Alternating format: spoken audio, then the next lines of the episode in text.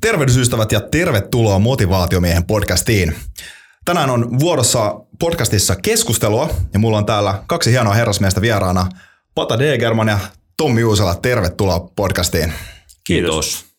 Tuota, ennen kuin mennään podcastin formaattiin tuossa, niin voitaisiin ottaa lyhyet esittelyt herroista vielä, että keitä te ootte ja, ja mitä te teette.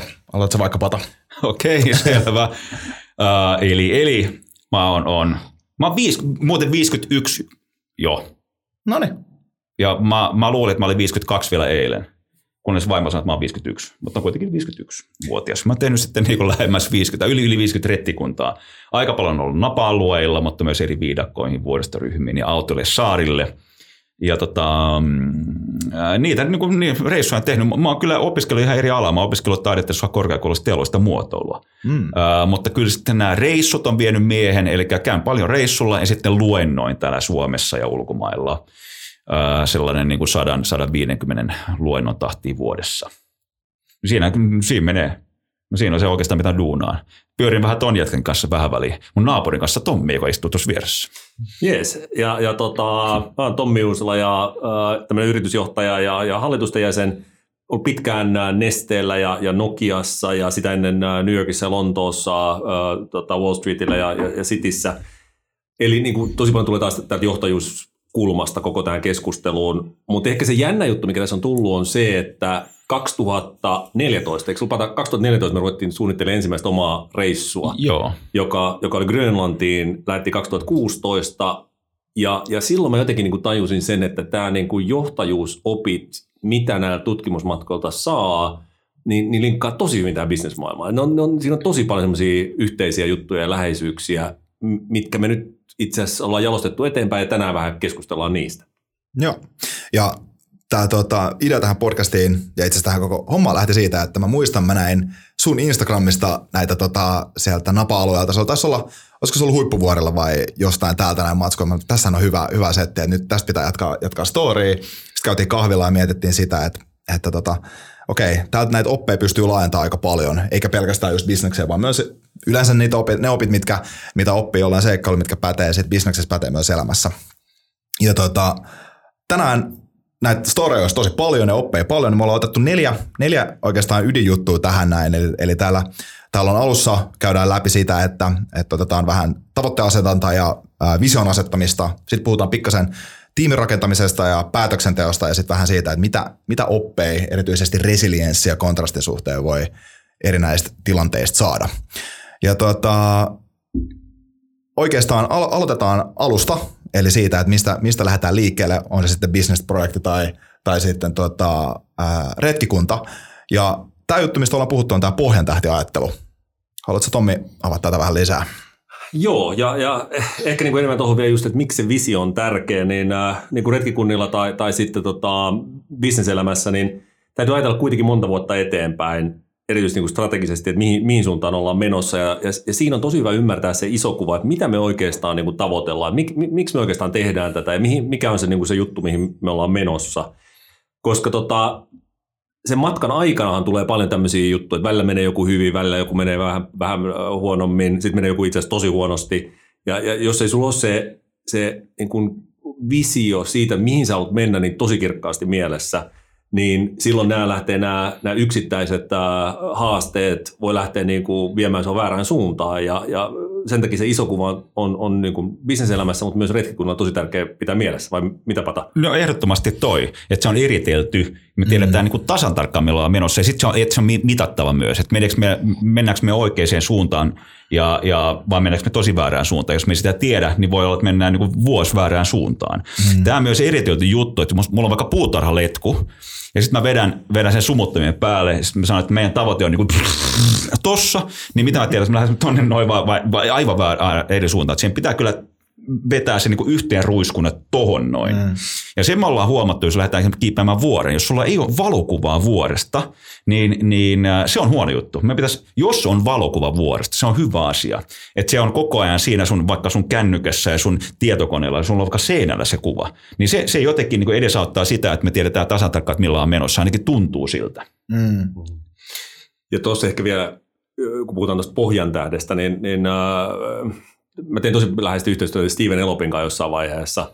Ja, ja, ja mun mielestä hän on ollut aivan loistava johtaja monessa mielessä. Ja hän käsitteli asioita monta kertaa just tämän, tämän pohjan tähden, tämmöisen niin North Starin kautta. Että mikä se on se sun tuleva visio, mihin me halutaan mennä.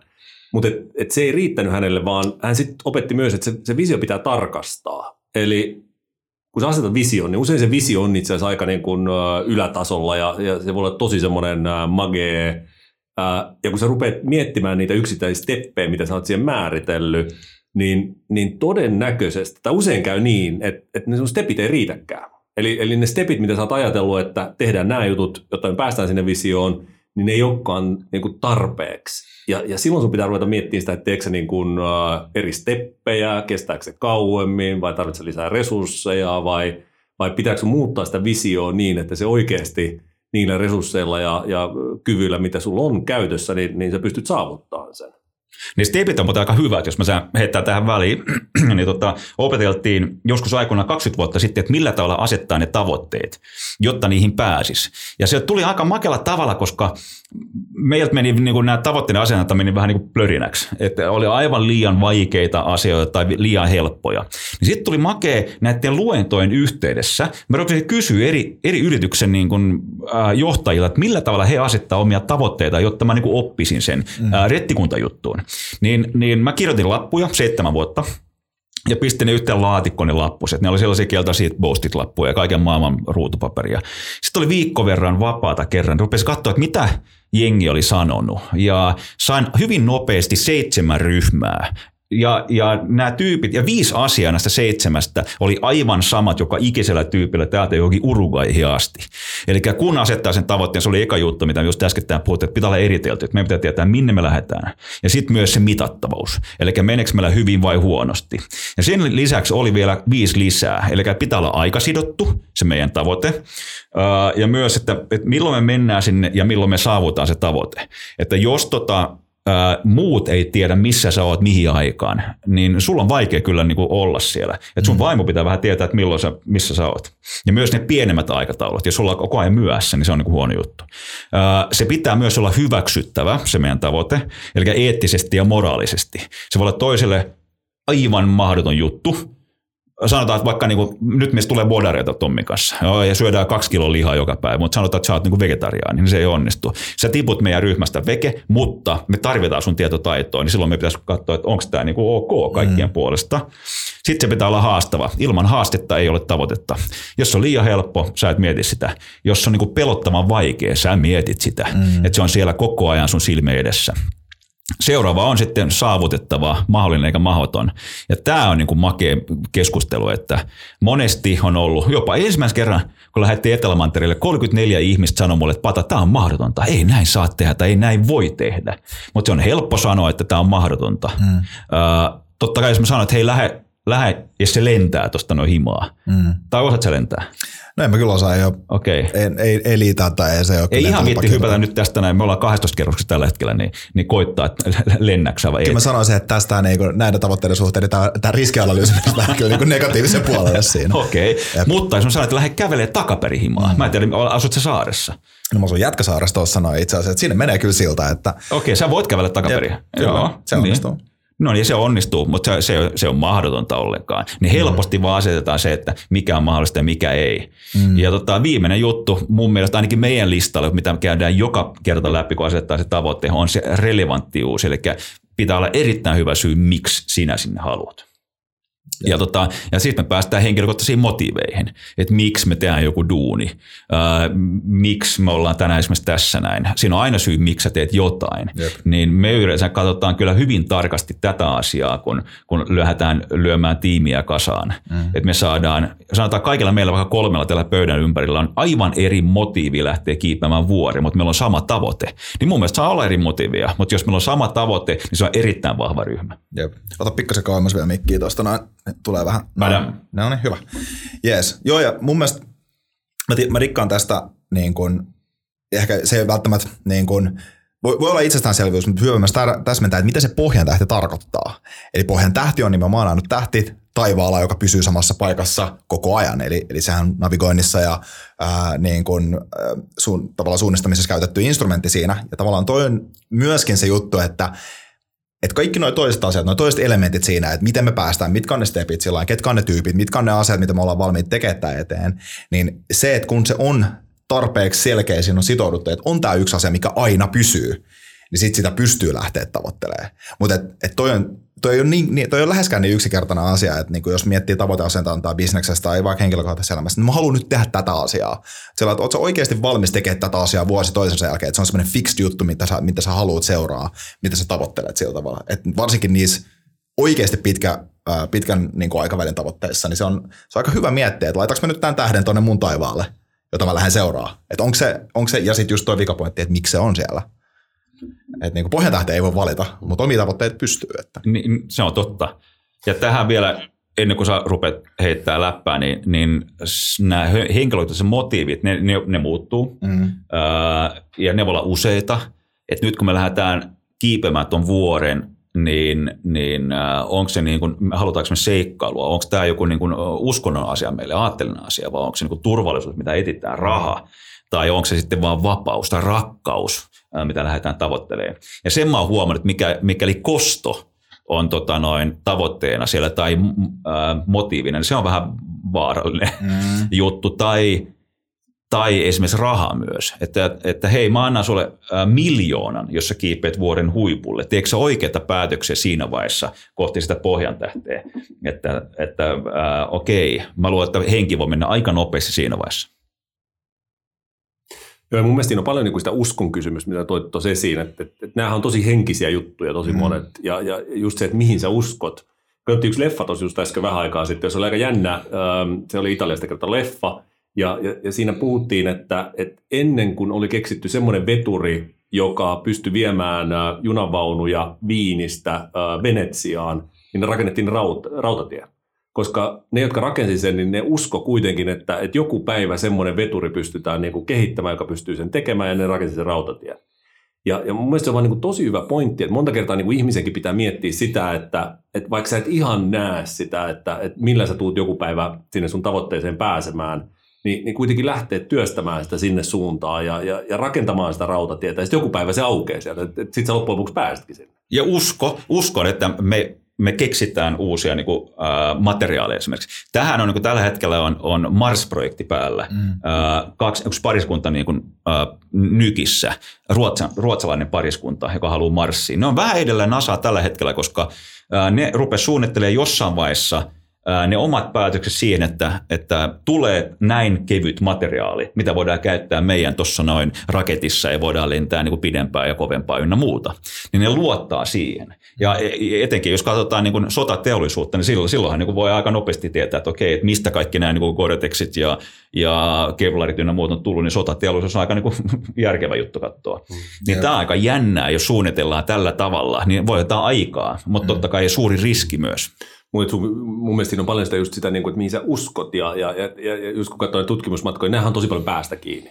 Et kun sä puhuit vaan siitä, että se pitää asettaa tarpeeksi korkealle se tavoite, niin, että, että sinne ei ole ihan helppo päästä, mutta kuitenkin niin, että sinne on mahdollista päästä, niin, niin miten sä niin kuin saat sen mentaalisen tilan, että sä pystyt oikeastaan sit pääsemään sinne. Joo. Ja, ja mulla on hyvä esimerkki, mulla on yksi tuttu, joka me oltiin sen kanssa käytiin metsällä aika paljon, ja se ampui aina ohi. Se, oli, se, oli niin kuin, se ei osunut siis niin lintuihin ollenkaan. Ja, ja, ja sitten se rupesi niin kuin, äh, miettimään sitä, että et, hei, että miten hän saa niin kuin, tämän niin, että hän ei haavoita näitä lintuja, että hän ei halua haavoittaa näitä lintuja. Ja kävi niin, että se otti, otti tämmöisen ammunavalmentajan, sitten se otti personal trainerin, jota se sai niin kuin kehon kuntoon, mutta se otti myös tämmöisen niin kuin mentaalisen valmentajan. Mm. Ja nyt tällä hetkellä tämä kaveri on niin kuin yksi Suomen parhaista ampuista 60 joukossa. Ja, ja hän sanoi vaan sitä, että se, niin se mentaalinen valmentaja oli niin tärkeä siinä, että hän ei olisi ikinä pystynyt siitä suorituksesta pääsemään läpi, jos hän ei olisi oikeasti fokusoinut myös siihen mentaalipuoleen. Ja, ja mä uskon, että mun näissä tutkimusmatkoilla niin tosi paljon näkee sitä, että, että, että jossain vaiheessa tulee vaan niin mentaaliraja, joka on täysin niin kuin luotu raja. Että ei, ei, ei se ole välttämättä mikään niin oikea raja, vaan, vaan sun henkisesti sä et vaan kantti ei kestä enää mennä eteenpäin. Ja, ja, ja sama bisnesmaailmassa, että, että et, et sä luot itselle sellaisia rajoja, jotka välttämättä sitten ei ole kauhean niin relevantteja. Niin. On joo. Hyvä juttu oli tämä suomalainen jätkä eh, Jukka Viljanen, tykkää juoksemisesta ja tota, tykkää juosta näitä tosi pitkiä matkoja. Mä tunnen Jukan tosi hyvin ja, ja se, se, on juossut, muun muassa viime vuonna juosi Grönlannin halki 600 kilsaa ja sitten se on juossut myös Kalahari halki ja sitten se veti äh, suoraan Sahara-halki. 50 kilsaa päivässä yli kuukausi. Ja tota, siellä hiekas veteli kuumassa. Sitten mä kysyin Jukalta, että, että mitä paljon mentaalista oli, kun se tuli takaisin. Mm. Se mietti vähän aikaa ja sitten sanoi, että katsomaan sanoi, että 90 prosenttia mentaalista. Sitten tuli aika hiljaa ja sitten mä kysyin, että no entäs niin viimeiset 10 prosenttia. Niin sitten katsomaan sanoi, että mentaalista. Joo, ja toihan, toihan on just se, että, että loppujen lopuksi sä et, ei ihminen tiedä, mihin se on kykenevä ennen kuin se kokeilee. Se tietää vaan sen niin kuin omalta kokemuspohjalta. Että se on mm. nimenomaan se on tuo uskon takia, koska sä voisit laittaa jopa semmoisen tyypin, joka on vaikka fyysisesti ihan identtinen. Ää, ja, mutta jos, se, jos vaikka kun, kuntotestit on ihan identtiset ja pystyt niinku tavallaan tällaisilla niinku mitattavilla kuntoon liittyvillä asioilla tekemään vaikka samoja suorituksia, ää, ja se voi nimenomaan, siellä voi olla semmoinen fiilis, että, että just joku tiedät, sadan kilsa juokseminen päivässä vaikka on mahdotonta, niin sitten voi olla semmoinen tyyppi, joka on tehnyt sen kerran, mutta ei ole treenannut yhtään enempää kuin toinen tyyppi aikaisemmin. Se on, ei se ole. Mutta sille toiselle tyypille se todellisuus on vaan aivan erilainen paikka, koska se ei voisi edes uskoa sitä. Ja monesti se usko tulee siitä, että on, on ei välttämättä samalla tavalla, mutta että on päässyt jossain kontekstissa, on se sitten treenaaminen, on sitten henkisesti raskaat asiat, päässyt testaa sitä, että ah okei, okay, mä en todellakaan tiennyt, että mä pystyin tohon noin. Ja sitten kun menee sinne paikkaan saa sieltä, niin sieltä sitä niinku, sitten niitä omia visioita ja niitä tavoitteita pystyy ihan, ihan huomattavasti.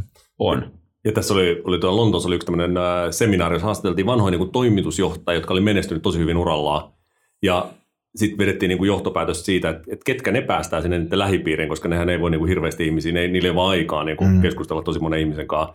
Niin se yhteenveto siitä oli, että, että niillä oli tämmöinen niin kuin jonkinnäköinen business coach, niillä oli jonkinnäköinen leadership coach ja niillä oli jonkinnäköinen mental coach. Mm. Eli, eli niin kuin se, tostakin vaan se mentaalipuoli, jos sä pyörität bisnestä ja saat toimitusjohtaja, niin sä oot aika yksin siinä. Mm. Ja, ja, ja sulla on oltava vaan se, niin ne henkiset resurssit mennä sitä pohjan tähteen kohti, vaikka se olisi tosi haasteellinen ja, ja koko ajan tulee takkiin jossain. Ja niin kuin vaan se, että sä pystyt niin itse suorittamaan, niin, niin sen niin kuin merkitys vaan kasvaa koko ajan tosi paljon. Ja se usko on kyllä niin kuin vähän hämärä. Mä luin tutkimusta, missä tutkittiin suomalaisia aikuisia miehiä, mihin me pystymme. Ja siinä oli keski ikäisiä miehiä ja tota noin, kysymys oli, se patterista oli aika laaja, mutta periaatteessa oli näin, että nollasta kymppiin, mihin sinä pystyt henkisesti ja fyysisesti. Suomalainen aikuinen mies pystyy pääsemään aivan varmasti omasta mielestä henkisesti ja fyysisesti numero seitsemän. Ja mun mielestä se on ihan hyvä. Hauska oli se, että nämä miehien äidit uskoi, että oma poika pärjää kasiin – Mm. Ja, eli meidän mutsit ajatteli, että me päästään korkeammalle vuorelle kuin mitä miten luullaan pääsemään. pääsemään. Ja tutkitusti nämä henkilöt pääsivät, pääsivät 9,2. Mm. Eli 22 prosenttia enemmän, mitä itse ajattelee. Ja miten ne pääsi siihen niin 9 ja 10? Siellä oli kaksi asiaa. Yksi oli pelko, että menee henki. Toinen juttu oli erittäin vahva palava motiivi, mm. että mä haluan ton tehdä. Joo, itse asiassa tuohon motiiviin pitää tarttua vielä, koska sä sanoit tuossa mun mielestä hyvä juttu tuosta kostosta ja, ja sitten rahasta. Kaksi ulkoista motiivia käytännössä, koska siinä on jonkun toisen henkilön, ää, toiselle, jollekin toiselle henkilölle niin kuin näyttäminen, että mähän näytän sille tyypille, että mä pystyn tähän näin. Tai sitten just fyrkka esimerkiksi ulkoisena motiivina. Niin, niin toisaalta sitten taas toinen pointti oli se, että, että, että ne sisäiset motivaatiot muuttuu sen matkan aikana. Niin onko tästä teiltä jotain esimerkkejä esimerkiksi löytöretkeltä tai bisneksestä, mistä olette niin kuin lähtenyt jonnekin löytöretkelle tai johonkin business ventureen mukaan jostain toisesta syystä, olet ollut siitä ihan superinnoissa, olet ollut alussa ihan varma, että tämä on se syy, minkä takia mä teen tätä, ja sitten jossain vaiheessa kesken tajunnut, että eihän tämä ollut se syy ollenkaan. Ja niin, mulle tulee nämä yrityskauppatilanteet aika paljon mieleen siinä, että tota, niissä niin paljastuu tosi paljon hyvää ja huonoa, ja yleensä yrityskaupat epäonnistuu. Et tota, ja, ja, ja siinä niin kuin se ownership ehkä on, on, on, on se, mikä on ollut se tärkeä, että sulla on ollut joku tyyppi, joka on uskonut siihen juttuun tosi paljon, ja jolla on ollut ne motiivit niin kuin kohdallaan siinä, että, että miksi hän haluaa sen tehdä. Äh, koska sit usein tapahtuu niin, että, että kun se tyyppi vaihtuu johonkin toiseen ja, ja motiivit ehkä ei olekaan enää niin selkeät ja, ja tulee erilaisia motiiveja ja, ja uudenlaisia näkemyksiä, niin, niin se business ei enää pyöri niin hyvin kuin se, se pyöri sillä, jolla oli se visio ja se motivaatio tehdä just, just se juttu. Mm. Et, et, et, mä uskon, että se motivaatio tulee tosi paljon. Se, totta kai se vaihtuu siellä välillä matkalla, kun mennään eteenpäin, että, että ymmärretään lisää ja nähdään enemmän ja, ja nähdäänkin jotain uusia juttuja, vähän out of the box, mitä sieltä tulee. Et mä uskon, että se muuttuu itse asiassa jollain tasolla jonkin verran koko sen matkan aikana. Mm. Mulla se oli, tuli opiskeluaikana ei välttämättä tullut kauheasti rettikuntien aikana, mutta meidän piti, mä, mä olin piirtäjänä arkkitehtitoimistolle ja meillä oli aivan saakeli hieno idea piirtää pyöreä talo niin kuin Oulun kylään. Ja se, se sopi just sen tien kanssa ja maaston kanssa tosi hyvin. Ja se oli meidän suunnitelma ja mä ajattelin, että musta tulee arkkitehti, tämä on niin kuin mun eka projekti, mitä me tehdään. No neljä vuotta väännettiin ja käännettiin, kunnes sitten niin kuin viranomaiset sai sen talon neliskanttiseksi. Ja tota, eli se oli, meillä oli motiivi, hyvin vahva motiivi saada se tosi makeen näköiseksi, mutta sitten kaikkien sääntöjen jälkeen siitä tuli neliskanttinen. Niin siinä vaiheessa mä, päätin, että musta etu arkkitehti ja sinne haaskat putos siihen ja rupesi tekemään jotain muuta. Mm. Jep. Ja mä, mä itse nimittäin mietin tota just sillä tavalla, koska sen vaikka esimerkiksi silloin, kun mä aloitin niin Aatalantilla duunissa, niin mun isoin, isoin, isoin, isoin ja tärkein palo oli oppia siinä, että mä pääsen oppimaan mun duunista, mä pääsen ää, jollekin semmoiselle alle, mikä vastaa mun koulutusta. Ja se on niinku aika, aika selkeä motiivi. Se on aika semmoinen, että okei, no uran alkuvaiheessa nyt pitää näitä juttuja saada.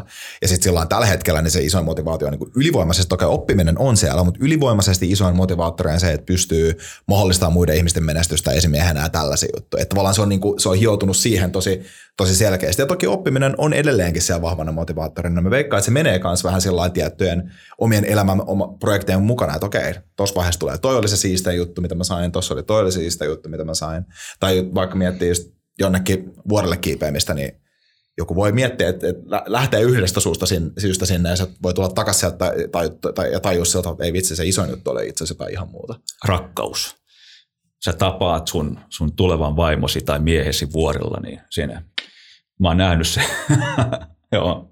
Mutta toisaalta rakkaus on aika makea, jos miettii näin, että rakkaus niin kuin luontoa kohtaan, rakkaus äh, elämää kohtaan, rakkaus toista ihmistä kohtaan mm. ja muuta, niin, niin toi on aika makea. Ja rakkaus on sellainen niin tosi jännä juttu. Että tota, kun ollaan esimerkiksi rettikunnilla, niin siinä se menee, tota noin, se olette niin kuin tiukassa paikassa niin kuin jonkun muun kanssa, hyvin vahva niin kuin kokemus, mm. niin, niin siinä tulee kyllä, äh, toi on niin kuin jännä sana, mm. kyllä ottaa mukaan siihen, siihen äh, ekvaat, tai siihen, kun ruvetaan tätä miettimään, että mm. mihin sinun olet menossa elämässä. Joo, joo. Mä, ja siis mun mielestä toi, toi on tosi vahvakin juttu sillä että vaikka jos miettii itse, jos käy jossain vaelluksella, niin toki sieltä saa semmoista, yksi semmoinen mielenkiintoinen hyvä, hyvä oppi sieltä on sitten kontrasti just arkielämään. Arkipäivän ongelmat tuntuu aika pieneltä silloin, kun ei tarvitse miettiä sitä, että, että niin pysyykö tässä nyt paleltumatta tai tällainen, mutta oikeasti se kontrasti on lyhyt, se on aika lyhytaikaista se on hetken, ja sitten sit se ympäristö, mihin tuut, niin sitten tavallaan se ottaa taas se mukavuusalueen standardi. Mutta se, mikä pysyy, on ne ystävyyssuhteet ja veljeys, mitä käy niiden tyyppien kanssa, kun menee vaikeista paikoista läpi. Niin se ei niinku, sitä, ei, sitä ei edes niinku kaupungin mukavuudet ota pois. Et siinä on tavallaan se, se vahva puoli siellä. Ja on se jännä, niin kuin nämäkin meidän reissut, niin, niin sinne lähtee tosi sekalainen jengi ihmisiä. Ja, ja sitten meistä tulee ihan tosi vahva ryhmä sen jälkeen, joka, joka tekee ihan tosi paljon yhdessä asioita. Ja, ja et se on jännä, miten se vaan vahvistaa niin paljon ihmisiä, jotka tulee täysin niin kuin erilaisista taustoista ja, ja ei muuten varmaan olisi mitenkään ystäviä. Ja vaatii sen kyllä, että me, me tehdään se tiimityminen siellä aika, aika varhaisessa vaiheessa. Jep, täydellisenä aasin siltana mennään tähän tokaan topikkiin, eli, eli, eli tiimin rakentamiseen liittyen. Tässä oli yksi juttu, mistä me puhuttiin, oli mun mielestä, no omistajuutta vähän mainittukin tässä näin, mutta toi tilivelvollisuus siitä, että pystytään pitämään se niin kuin accountability tiimiläisillä. Miten sitä lähdetään rakentamaan? Uh, Tommi, aloitko tämä? Tämä on hyvä aihe. Mä, mä dinkaan tästä aiheesta yli kaiken. Joo, no mun, mun mielestä on tosi tärkeää vaan se, että et, et, et määritellään ne vastuut tosi hyvin ennen kuin lähdetään tekemään jotain. Ja, ja niin käytetään paljon näitä race chartteja tai arki-chartteja, responsible, accountable, contributing, informed, jotain tällaisia. Ja mun mielestä niissä on jotain hyvää – ja myös se, että se, se, se pitää usein kirjoittaa ylös. Et, et, et jos sä vaan sovit, että hei, että nyt vastaat vähän tästä ja vastaat tästä, niin, niin, niin ihmiset ymmärtää sen hirveän eri tavalla. Mm. Eli, eli se, että se on oikeasti kirjoitettu ylös, että mistä sä vastaat projektissa tai, tai tutkimusmatkassa tai bisneksessä, miten vaan, niin, niin, niin, niin se on ihan tosi tärkeä juttu, koska silloin ihmiset tietää, että, että, että, että, että mikä se heidän rooli loppujen lopuksi on. Ja meillä on aika hyviä esimerkkejä meidän tutkimusmatkoilta siitä, että, että kun ne vastuut ei ole ollut hirveän selkeät. Mm. Että, haluatko kertoa meidän, meidän yhdestä Lapin harjoituksesta, jossa vastuut ei ollut selkeät ja, ja sitten meidän tulee vähän haasteita? Joo, eli tota, äh, tässä niin kun, jos sulla ei ole mitään tehtävää rettikunnalla, et sä voit lähteä rettikunnalla ilman tehtävää, koska yleensä otetaan se porukka siihen niin kuin mukaan, että sä osaat vaikka niin kommunikoinnin, sä osaat niin kuin varusteet, sä osaat mm. niin kuin logistiikan, niin, niin se on turha ottaa jotain tyyppiä mukaan, jolla ei ole mitään tehtävää, mutta jos silti otetaan joku siihen, niin, niin hän, hän kyllä huomaa, että oma, oma niin kuin, oma panos siihen hommaan, ei, ei, ei, se, niin kuin, ei se mitään järkeä, että hän on mukana siellä. Niin silloin se ei ole hyvä setup ollenkaan, vaan jokaisella pitää olla hyvin vahva tehtävä sillä rettikunnalla. Mm. Ja tämä, että kuka ottaa sen vastuun ja kuka on niin vastuussa kokona, kokonaisuudesta, niin se huomattiin kyllä. Niin kuin, äh, tässä oli yksi harjoitus jo äh, Lapissa äh, pari talvea sitten. Oli aamulla 42 astetta ulkona pakkasta ja huomattiin, että okei, yhdellä jätkällä niin kuin se jalat rupesi paleltua. Okei, okay. no ei se mitään, me oltiin siellä niin about niin puoli päivää sieltä niin lähemmästä niin paikasta, missä pääsee lämpimään, niin me päätettiin kuitenkin ottaa niin kelkka paikalle. No siinä oli sitten, että kuka oli loppujen lopuksi vastuussa sitä ryhmästä. Meillä oli pari opasta mukana, mutta sitten oli minä siellä, joka niin kuin periaatteessa oli meidän oma ryhmän niin kuin johtaja. Mm. Mutta ei ollut sanottu, että sä oot meidän niin kuin retti, rettien johtaja nyt tällä hetkellä siinä suhteessa se, ja siinä tilanteessa. Ja siihen meni aivan sekaisin meidän systeemi sitten, että, että loppujen lopuksi me, me oli pakko pysähtyä ja lämmitellä jalkoja ja sitten tuli kelkka paikalle, pysähtyä, että no niin, he, täällä me ollaan yhtäkkiä se kelkka lähti veke sieltä. Me oltiin, että hei, me ollaan täällä, tämä on se paikka, minne pitää olla, ja tämä on se meidän jätkä, mutta se ei huomannut sitä, siinä meni taas pari tuntia, ruvettiin hiittää takaisin, meni aivan sekaisin systeemi, koska kukaan ei ollut sanonut, että hei, tämä on sun vastuu, tämä on mun vastuu. Mm. Et se just, että et, et, et, oliko se niinku se guide, se opas, joka oli vastuussa tästä ryhmästä, vai niin pataa, niin kun sitä ei ollut sovittu, niin sitten sit se meni tosi sekavaksi, itse asiassa sitten, että kukaan ei tehnyt mitään. Ja sehän näissä tilanteissa on, on usein niin kuin näkee sen, että sitten kun se jaettu vastuutilanne on, niin, niin usein sitten sit kukaan ei oikeastaan tee mitään. Et kaikki vaan vähän seisoo paikallaan ja, ja ei tapahdu mitään. Ja tässä me hukattiin tosi paljon aikaa sen Joo. takia, että ei, ei tiedetty, että kenen tämä nyt pitäisi oikeasti tehdä. On.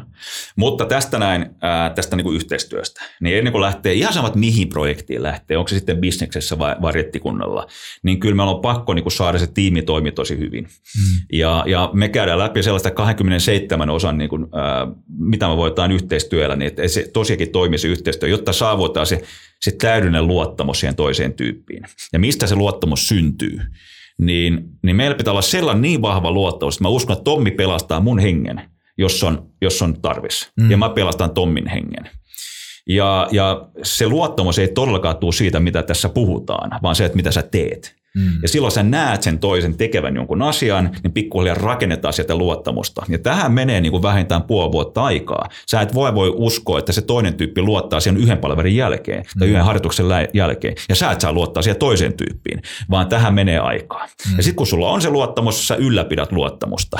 Ja nyt, nyt on makea, sitten kun sä mokaat, niin luottamus hävii, niin koita vaan nostaa se siellä 100 prosenttia sen jälkeen, niin se on erittäin, erittäin vaikeaa. Niin etenkin kun ollaan nyt tässä niin kuin rettikunnilla, niin missä on joskus henki kyseessä, niin tämä ei missään nimessä putoa se sun luottamus ennen kuin lähdetään reissuun. Eikä meillä reissullakaan.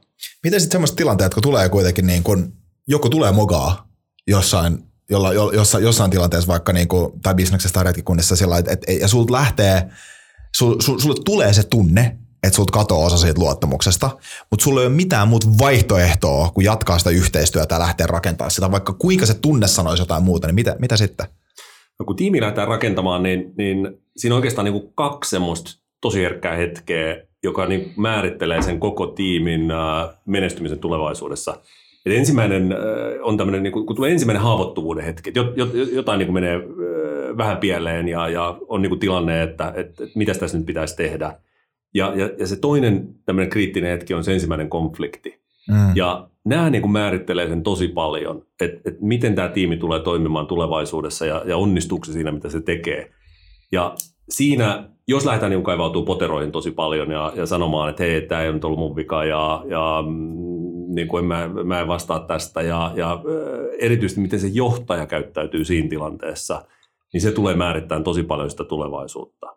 Eli sen takia sanotaan oikeastaan, että, että näissä tilanteissa on sellaisia mikrohetkiä, jolloin sun pitää miettiä se, että, että jos sä teet sen oikein, tiimistä tulee vahva, äh, sallitaan virheitä, sallitaan heikkouksia, sallitaan sitä, että, että, että ihmiset niin kuin, äh, voi olla semmoisessa turvallisessa ympäristössä myös psykologisesti, niin, niin silloin siitä tiimistä voi lähteä vahva tai tulla mm. vahva. Mutta jos sä noissa lähdet kaivautumaan poteroihin tosi paljon ja puolustelemaan ja, ja syyttelemään ja muuta, niin, niin sit sä oot kyllä aika heikolla tiellä siinä eteenpäin. Ja esimerkiksi nämä huutamiset, niin ei, ei, niin kuin, ei, ei kannata lähteä huutamaan ja, ja olla hyvin vihainen. Et se, se ei koskaan ollut niin kuin järkevää millään reissulla eikä missään muuallakaan. Ja rettikunnalla sä meet kolme kertaa melkein joka ikinen kerta meet sinne epätoivon laaksoon. Kaikki menee aivan päin helvettiin. Mm. Ja tota, se tulee meidän peloista. Ja yksi on just ennen kuin lähdetään reissuun, ja yksi on, on, on siellä, kun ollaan reissulla, ja sitten kolmas on sitten, kun tullaan takaisin sieltä. Mm. Ja nämä on konflikteja, mitä sitten, niin kuin no se viimeinen konflikti tapahtuu himassa, mutta muut, nämä kaksi ekaa tulee ole siinä omassa ryhmässä. Mm. Ja tämä tulee joka ikisellä reissulla. Mä oon nähnyt sen niin monta kertaa, kun se lähtee juuri noista tipit, mitä niin kuin Tommi sanoo. Ja, ja mikäli sä et silloin seivaa sitä, tilaisu, tai sitä tilannetta, niin, niin koko rettikunta, sä et pysty luottaa jengiin, se hajoaa aika kivasti. Niin, niin siksi me niin kun, ennen kuin lähdetään reissuun, me, me kerrotaan, että milloin tämä tulee tapahtuu, missä tilanteessa ja millä tavalla silloin toimitaan. Mm. Ja siinä meillä on erilaisia toimintatapoja, kun tämä porukka huomaa, että kaikki, niin kuin, kaikki on pelossaan, kuka ei tiedä, ja sitten rupeaa tulee väittelyä. Niin me, viimeksi tämä tapahtui ää, kesällä Grönlannissa. Ja tota, huomasin, että nyt tämä, mä odotin sitä hetkeä. Ja se oli juuri ennen kuin lähdettiin, me lähdettiin kävelemään jopa vuorta kohti. Ja sitten me oltiin kävelty pari tuntia. Sitten rupesi tulee vähän jyrkeämpää vastaan, niin pam, sitten räjähti. Ja, ja, miten, miten, se meni? Kerro vähän lisää, koska tuo on niin mielenkiintoinen kuulla esimerkki. Joo, eli tota noin, ensinnäkin yksi, yksi meistä niin huomasi sen, että hän, hän ei ihan uskalla mennä, mutta ei ihan uskalla sanoa, että hän ei uskalla kiivetä sinne. Mm. Se on vähän niin kuin liian jyrkkää, mutta se ei, mä huomasin sen ihan saman tien, että hän ei uskalla sinne mennä. Okei. Sitten oli niin kuin toinen, joka sanoi ihan suoraan, että hän ei uskalla kiivetä vuorille, mutta ei uskalla jäädä leirikäs, siinä voi tulla karhu siellä. Mm. Ja kuka sitten jää hänen, hänen kanssa sen aseen kanssa. Ja sitten mä huomasin, että kaikki rupesi puhumaan, kaikki rupesi tulee mun luo ja kuiskaamaan, että nyt tämä ei ole ihan niin kaikki hyvin nyt tässä näin. Ja tuli kolmesta eri suunnasta. Ja sen jälkeen huomasin, että okei, tämä tulee niin kuin menee hyvin viides minuutissa lässättä koko systeemi, mikäli mä en ota tätä haltuun. Joten ää, niin kuin ää, ää, tota noin, Tommi yleensä sanoi, että, että laitetaan kala pöydälle, haiseva kala pöydälle, niin mulla on pakko ottaa sitten kalas kiinni ja plädäms, mm. löydä se siihen. Ja sen jälkeen ää, ää, hyvä on, että ollaan ensinnäkin vaikka ringissä. Että ihan fyysisesti kaikki katsoo toisiaan ja näkee toisen. Ja sen jälkeen yksi selittää sen tilanteen ja se on yleensä se johtaja. Mutta sen jälkeen meidän pitää kuulla jokasta. Niin mulla on sellainen systeemi, että kello, otan ranteesta, minuutti aikaa, seuraava vasemmalla saa kertoa, niin kuin kaikki muut pitää turpas kiinni ja saat kertoa sun asian, sun jutun, mikä sulla on mielessä niin kuin minuutin. Mm. Ja sen jälkeen mä annan kellon sulle ja kaikki muut pitää turpas kiinni ja seuraava sitten sanoo. Kierretään tämä, jokainen saa minuutin aikaa, sen jälkeen keskustellaan kunnes me päästään eteenpäin. Mm. Ja, ja jossain vaiheessa totta kai se johtaja tulee alentaa itse siihen niin nolla tasolla, että kaikki ollaan samalla tasolla, kaikki kuuntelee, mutta joku on pakko tehdä se viimeinen päätös. Ja silloin myös sanoa, että se viimeinen päätös on mulla. Ja nyt mä teen sen päätöksen, bumps, ja kaikki seisoo tämän takana. Niin se meni tosi hyvin, meni just niin kuin ajateltiin. Ää, ensin huudeltiin, sen jälkeen itkettiin, sitten tuli päätös ja kaikki naurettiin ja halattiin ja sen jälkeen kiivettiin vuoren huipulle. Mm. Ja koska kyllä niitä konflikteja tulee niin kuin joka organisaatiossa, se on ihan selvää, että niitä tulee. Ja sen takia mä tykkään vaan tästä, tästä että, että panna se kala sinne pöydälle, koska muuten kaikki tietää, että siellä pöydän alla on joku kala, joka haisee, mutta kukaan ei oikein uskalla nostaa sitä siihen pöydälle ja sanoa, mikä se on. Ja, ja mun mielestä tosi usein niin kun ihmiset välttää semmoisia vaikeita keskusteluja, jossa voisi vähän loukata ihmistä tai, tai jollekin tulisi vähän niin kuin huono fiilis tai, tai, tai jotain tällaista – koska mun mielestä ne vaikeat keskustelut, ne on vaan pakko käydä. Ja, ja itse asiassa niin kuin Pata sanoi, että senhän jälkeen usein sitten kaikki halailee ja, ja on iloisia, koska se on niin kuin se, se valtava niin kuin latautuneisuus, mikä siihen päätökseen on, on, on liittynyt, niin purkautuu. Mm. Ja, ja se on jännä nähdä, miten johtajilla on, on, on tosi vaikea käydä niitä keskusteluja niin kuin siitä, että joku ei ehkä mene sillä tavalla, kun, kun sen pitäisi mennä. Mutta ennen kuin mun mielestä kun päästään tähän tilanteeseen, niin on, on me, tätä duunia ruvetaan tekemään huomattavasti aikaisemmin. Eli yksi asia, mitä on hyvin, hyvin tärkeä, kun lähdetään reissuun, on se, että meillä on pakko saada se, se back office, tämä hima kuntoon ennen kuin lähdetään reissuun. Ja tämä, voihan tämä pätee myös ihan niin kuin duuni-asioissakin. Mutta mieti sitä, että hei, että sun vaimo huutaa sulle, että sä et sitten tuu takas himaan, että mä oon lähtenyt, kun sä tuut takaisin Grönlannista tai huippuvuodelta. Niin onko se niin kuin läsnä meidän kanssa siellä mm. reissulla? Ei todellakaan ole. Ja sä oot vaarallinen tyyppi, koska ää, mun henki on sun käsissä.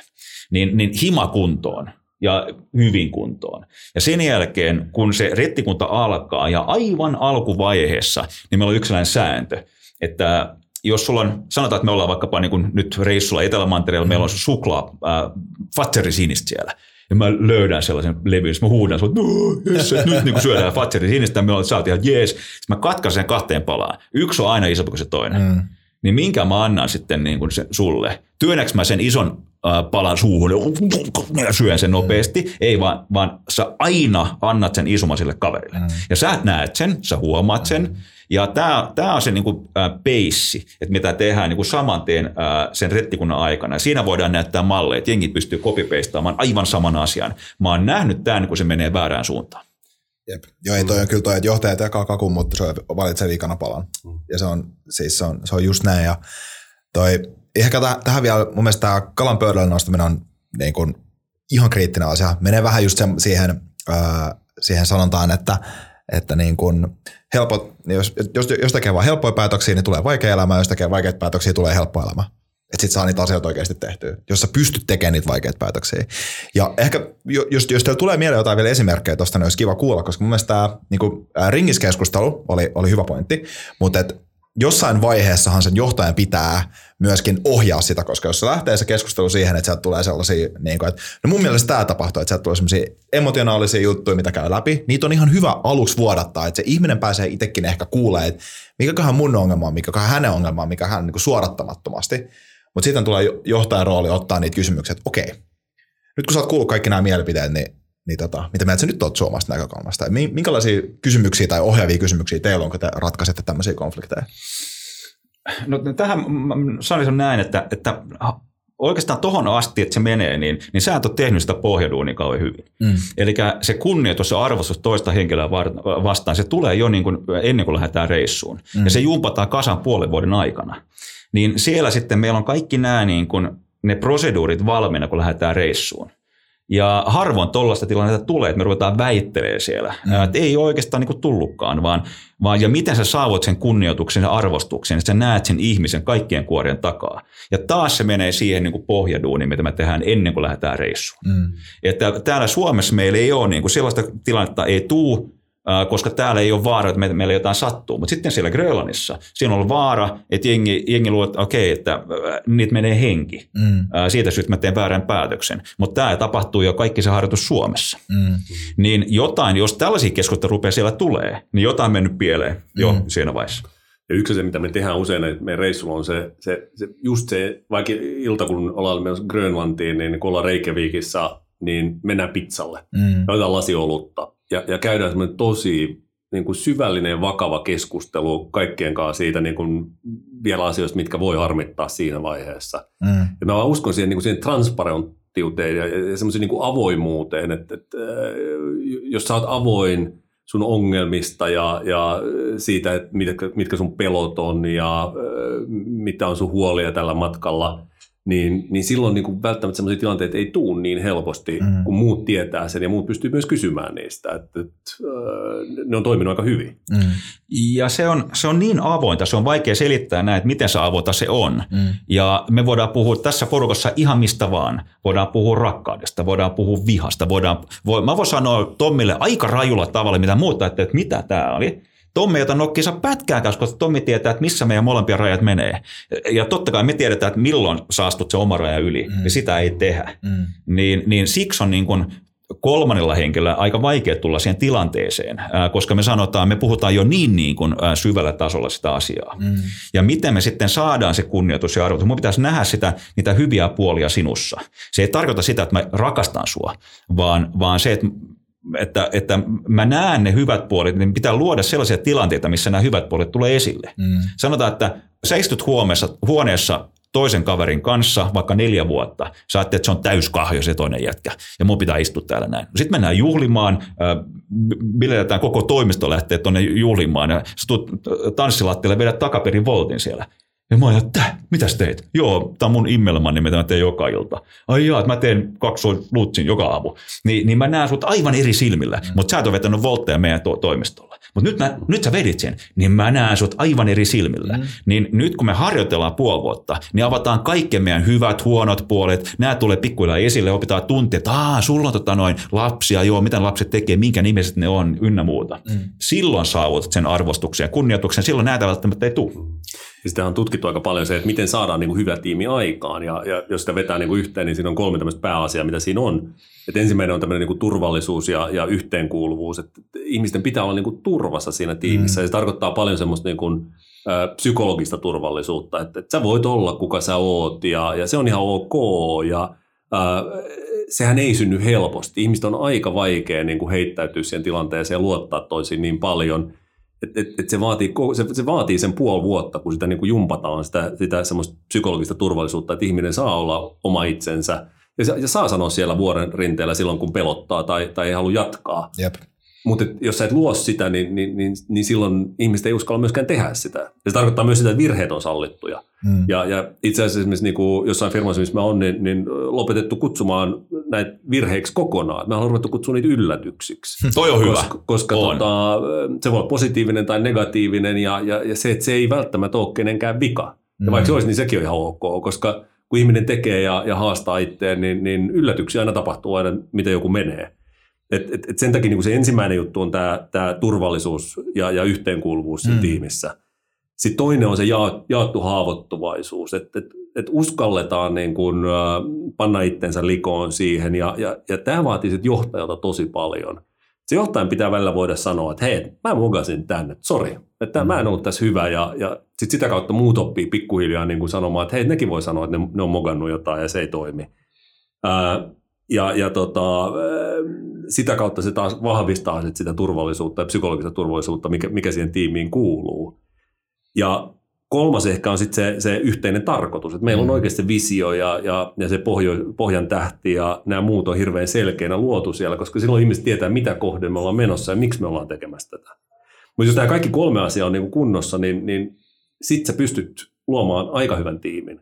Mutta ehkä se, mistä aikaisemminkin puhuttiin, että sä voit myös mogata ne tosi nopeasti. Mm. mm. Sitten yhtäkkiä, kun joku ei, käyttäytyykin eri tavalla ja, ja jollain tavalla ei tunnustakaan virhettä tai muuta, niin niin se luottamus menee ihan tosi nopeasti siinä. On. Yhdellä reissulla Etelämantereella juuri tästä asiasta oli näitä niin kuin kolme Navy Sealsia mukana, eli äh, Jenkkien laivaston äh, erikoisjoukot, mm.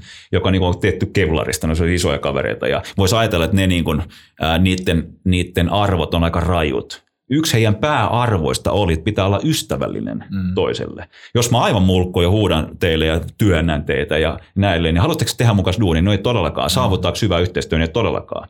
Mutta mitä jos mä oon hyvin empaattinen? Mä oon iloinen, mä oon ystävällinen, niin jengi haluaa tehdä sun kanssa duunia ja te pääsette niinku ryhmänä eteenpäin. Jep. Joo, ja Siilehän pidetään sen takia ehkä kovimpana yksikkönä, koska ne puhuu aina. Nämä sanoo itsestään lempinimen, että we're team guys. Mm. on Navy SEAL Teams, että se on, se on aina se joukkue, se on se ryhmä ekana, ekana siellä. Ja tässä on niinku, tämä ehkä just sen takia, minkä mä, miksi mä kysyn tätä, on just se, että, että monesti, monesti ennen kuin pitää alkaa suorittaa jotain, niin ei välttämättä ole puoli vuotta aikaa treenaa.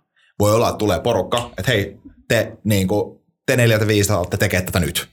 Ja tavallaan siinä on se, siinä, se vaatii nimenomaan niin kuin tosi paljon sitä, että siinä pitää pystyä ihmisten yhdessä tajua sitä, että okei, että hei, nyt meidän pitää, niin kuin, me tullaan epäonnistua tässä jonkun verran ja meidän pitää niin kuin, mennä tätä läpi sieltä, että me saadaan rakennettua tämä juttu, koska tuossa kestää aikaa. Mm että niin semmoisissa nopeasti kasatuissa tiimeissä, niin, ja väk, aina, aina ei ole mahdollisuutta, että on vaan pakko nopeasti kasata tiimi alkaa tekemään sitä suoritusta. Se vaatii johtajuutta tosi paljon. Oh, ja noista tulee just ne kriittiset hetket, se ensimmäinen haavoittuvuuden hetki, se Jep. ensimmäinen virhe, ja, ja miten se tiimi lähtee, johtaja lähtee käyttäytyy niissä, niin se sanelee tosi paljon se, että miten se lähtee sitten menemään. On. Mm. Ja tässä rettikunnalla meillä on aika helppo sillä tavalla, että me voidaan kerää se meidän oma tiimi, ja sitten meillä on aikaa. Mm. Mutta sitten on myös just nämä niin lyhyet ää, aikat, sanotaan, että te olette tiiminä vain niin yhden kuukauden niin on mm. turhaa niin tiimittää porukkaa puoli vuotta siihen yhdelle kuukaudelle. Ja sitten on myös se, se välivaihtoehto, joka on niin yksi vaikeampia, joka on pitkäaikainen tiimi, mutta sä et itse voi valita, että kuka siinä tiimissä on, vaan meillä on pakko toimia yhdessä. Mm. Niin siinä, siinä, sitä pitää jumpata kasaan kunnolla. Joo, ja tämähän on esimerkiksi, jos miettii vaikka tällainen, niin joku Navy Sealit, esimerkiksi niille tiimin rakentaminenhan on sitä, että siellä on, siellä, sinne valikoituu parhaat käytännössä. Ne on aika, aika kovia tyyppejä, ne pystyisi, niin kuin, osa sieltä pystyisi varmasti olla jossain huippuyliopistoissa tai tällä tavalla. Mutta sitten jos miettii vaikka, äm, tästä on itse asiassa tosi hyvä kirja kuin It's Your Ship, mikä kertoo Jenkkilaivastosta, jos taas se tilanne on ihan toisenlainen. Sinne ei valikoidu parhaat. Sinne menee sosioekonomisesti niin kuin, tosi alhaisista luokista tyyppejä ja ehkä jotain, jolla on kutsumus mennä laivastoon. Mutta käytännössä miehistöt on siellä niin kuin, jenkkien köyhimmistä sosioekonomisista luokista tulevia kavereita. Ja ne johtajat, jotka pystyy sellaisia tiimejä laittaa toimimaan, ne on aika, niin kuin, ne on aika kovia tyyppejä. Siellä on tavallaan just se, että, että että sun on pakko luoda sitä tiimihenkeä sinne semmoiseen kokonaiseen botskiin ja semmoisten tyyppien kanssa, jotka ei välttämättä todellakaan haluaisi olla siellä. Et siinä on niinku ihan eri asia johtaa ihmisiä, jotka haluaa olla siellä retkellä ja niille, jotka ei halua olla siellä. Just näin. Tämä me ollaan nähty. Onko tuosta jotain hyviä esimerkkejä? Miten, miten te olette kääntäneet sellaisia tyyppejä, jotka on teidän tiimissä, jotka ei haluaisi olla siellä? Miten te olette saaneet motivoitua niitä ja osa, osaksi joukkuetta? Se on tota noin, taas, taas on näin, että et se, ei, se ei, kyllä melkein kaikki, joka, halu, joka on ollut niin jossakin Grönlannissa tai, tai huippuvuorilla, se on niin vaikea sinne päästä. Mm. Ja se on niin vaikea saada rahoitus vaikka niin 2,2 miljoonaa euroa Etelämantereille, että, että sellaisia niin kuin, ne vaan niin kuin feidautuu pois sen hyvin varhaisessa vaiheessa, koska ne ei kestä sitä epätietoisuudessa elämistä ja, ja sitä niin kuin paskaa, mitä sitten tulee. Mm. Niin, ja tota, taas, että ei ole, mulle ei ainakaan niin kuin konkreettisesti suorat kädet, voi olla, että on joskus ollut jotain tämän tyyppistä, mutta ei ole sillä tavalla ollut niin kuin issuena. Kyllä niin kuin bisnesmaailmassa taas, että niin. sä tuut johonkin ja sulle annetaan joku tiimi, joka on ollut su- siellä aikaisemmin ja, ja sä tuut vaan uutena johtajana siihen, niin sehän on vaikea tilanne sinänsä. Mutta mut mä uskon, että nämä niin samat periaatteet pätee siinä tosi paljon, että et, et sä lähdet luomaan sitä turvallisuutta siihen, että ihmisillä on oikeasti turvallisuus, turva, niin kuin henkinen turvallisuus olla siinä, siinä tiimissä. Öö, sä itse osoitat sen, että, että, että sä oot avoin ja, ja sä oot haavoittuvainen ja, ja luot niin kuin niille sen mahdollisuuden, että ne oikeasti voi pärjätä siinä tiimissä. Ja, ja sitten asettaa semmoisen vision, joka, joka taas äh, niitä kaikkia kiinnostaa. Niin mä uskon, että siitä saat aika paljon sitä käännettyä näitä ihmisiä sun puolelle. Mm. Mutta totta kai sit on ihmisiä, jotka ei koskaan tule kääntymään. Ja, ja sitten täytyy niin miettiä, että mitä sä teet niillä, koska sä haluat kuitenkin tiimin, joka on, on tota, tosi hyvä, ähm, performoi joka tilanteessa. Et, et jos sulla on sit yksittäisiä ihmisiä, niin se voi olla, että ne haluaisikin tehdä ihan jotain muuta, ja niille löytyy joku parempi paikka jostain muualta, jossa ne on paljon kiinnostuneempia tekemään sitä. Mm. Mutta se vaatii tosi paljon johtajalta, että se lähtee niinku siihen prosessiin niiden kanssa miettimään sitä, että et, et, okei, nämä ei ole auttanut nämä keinot, niin miten tämä, mitä tämä ihminen oikeastaan haluaisi tehdä, mm. jos ei se halua tehdä sitä, mitä se nyt tekee. Jos, jos lyhentää sitä vähän enemmän mun kielellä, mitä ollaan rettikulla mietitty, että kuka lähtee reissuun, kuka saa tulla reissuun, ei saa olla mulkku, anteeksi kielenkäyttöä. Mm. Niin tota noin, se on hyvin, se on aika simppeli, mm. kun kysyy toiselta. Ja eikö sulla Tomilla ollut joku niin kuin All Blacks? Joo, niin New Zealand All Blacks, niillä on tämmöinen no dickheads policy. Yeah. Eli, eli ei ketään tämmöisiä, jotka on niin dickheadeja, niin otetaan kyytiin sinne. Ja, ja mun mielestä se kuvaa aika hyvin sitä, että et, et muuthan yep. kertoo vähän, että millainen tyyppi se on ja, ja pääseekö se vai ei. Jep, se on ihan sama kuinka hyvä pelaaja se on, jos se on siellä. Niin kuin, Joo, jos se on niin kuin vaikea ihminen on. taas. Ja tota, me ollaan tietysti ihan juttu, että kysytään ihan suoraan, että onko niin mulkku vai et. Mm. Niin kyllä siinä aika nopeasti huomaa sen, että, että minkälainen tyyppi on. Ja, mutta sehän oikeastaan kyllä tulee niin kuin vähän kaverinen kautta se löytämään niitä niin kuin mm. tyyppejä. Että mä tiedän, että toi on tosi hyvä tyyppi, tapaat sen jossain. Ja aika paljon, mitä se toinen on tehnyt, on se, että sä uskallat niin kuin mennä siihen prosessiin mukaan sen kanssa. Että miten sä lähdet niin kuin jumppaa sitä puoli vuotta. Missä tiedät, että sun pitäisi niin kuin fail tosi fast, mm. että, äh, että saadaan sut potkittua ulos sieltä. Niin mm. kyllä se tulee näistä niin kuin referensseistä ynnä muusta. Jep. Jep, ja sitten kun osoittaa kerran, että pystyy niihin asioihin, niin on helppoa lähteä samojen tyyppien kanssa tekemään juttuja. Että sitä luottamusta tulee vahvasti. Niin kuin, ja se on, ja se on, se on jotenkin, tai jos miettii niin tunnetta, niin se on harvinaisen hyvä tunne, kun sä oot tekemässä jotain, vaikka se olisi kuinka vaikeaa tyyppien kanssa tiedät, että sä voit luottaa ihan satasella. Siinä, niin kuin, siinä, siinä on niin kuin tosi elossa oleva, elossa oleva fiilis silloin, kun sä meet vaikeita asioita tyyppien läpi, joiden kanssa luotat, että okei, että sä tiedät, että toi tyyppi ottaisi luodin mun puolesta ja mä ottaisin sen puolesta, jos pitäisi. Että se on kyllä niin kuin, ja sä voit sanoa toiselle tyypille aivan niin kuin katastrofaalisen asian, mm. joka niin kuin voi haittaa koko meidän rettikunnan. Mutta mä sanoisin silti, koska se vaan niin kuin näin vaan tehdään. Ja mä en mua ei pelota pöydällä. pätkääkään, mm. että, että äh, sä niin kuin raivostut äh, minua kohtaan. Vaan sä voit, sä raivostut, mutta ei, ei sitä asiaa kohtaan. Mm. Niin tää on niin kuin suuri ero siinä, että jos mä pimitän sen asian, koska mä ajattelin, että sä, sä vedät pultit, mua kohtaan, niin silloin se on, niin ei, tiimi ei toimi siellä ollenkaan. Nimenomaan siinä ajattelee omaa etua eikä tiimin etua, ja siinä myöskin just se, että, että kans jos noista niin vaikeista asioista, niin kuin, tavallaan vaikeista päätöksistä, niin, niin, niin se, että jos, jos jättää tekemättä, niin kuin sanomatta jotain asioita toiselle, niin siinä aliarvioi sen toisen henkilön kykyä ottaa ja. se vastaan. Ja se on, niin kuin, se on tosi ylimielistä oh. loppujen lopuksi siinä, siinä mielessä. Meillä oli, sen vedä se kaksi. Niin, mutta semmoiselle hetkelle pitää myös luoda tilaa. Kyllä. Eli, eli se, että äh, niin kuin luodaan semmoisia hetkiä, jolloin sä voit oikeasti sanoa kaikki, mitä sä ajattelet siitä toisesta tyypistä.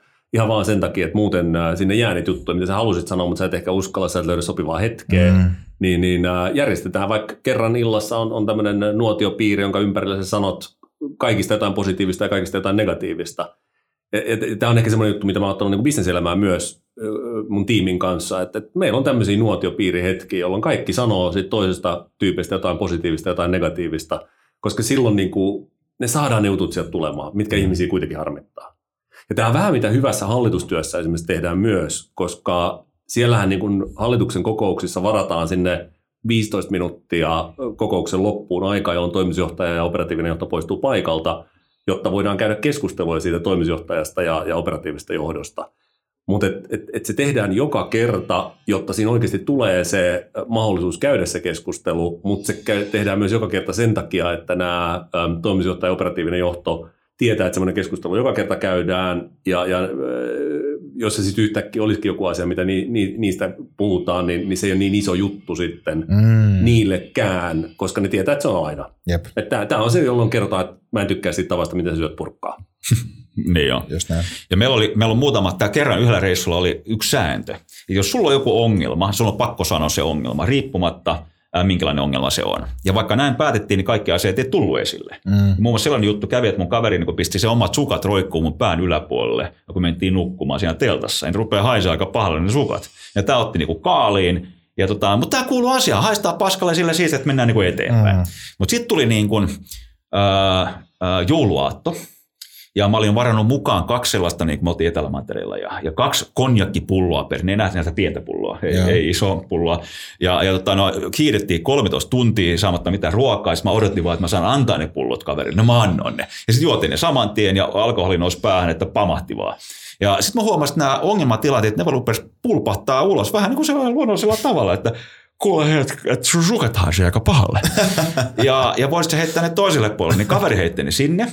Ja seuraavana aamulla aika sellainen puhdistunut olo, että me oltiin puhuttu myös niistä vaikeista asioista. Nee. Ja silloin päätettiin, että joka perjantai-iltana juodaan alkoholia, mm. jotta saadaan kaikki asiat esille. Ja nyt mä en tarkoita sitä, että pääsee tavoitteeseen juomallista viinaa, vaan, vaan se, että pitäisi joskus tehdä niitä asioita, jotka niin tuntuu vähän hullulta ja, ja kreisistä, mutta toimii aivan saakeli hyvin. Niin miksei sitä niin tehtäisi niin mun mielestä kannattaa se aina ehdottomasti joskus kävellä takaperin ää, duunin torstaina, jos me jotain sillä voitetaan, koska mä oon aivan varma, että me joka päivä tehdään asioita, mitä 50 vuotta sitten on kuulostanut aivan totaalisen crazyltä, mm. mutta se on täysin normaalia tänään.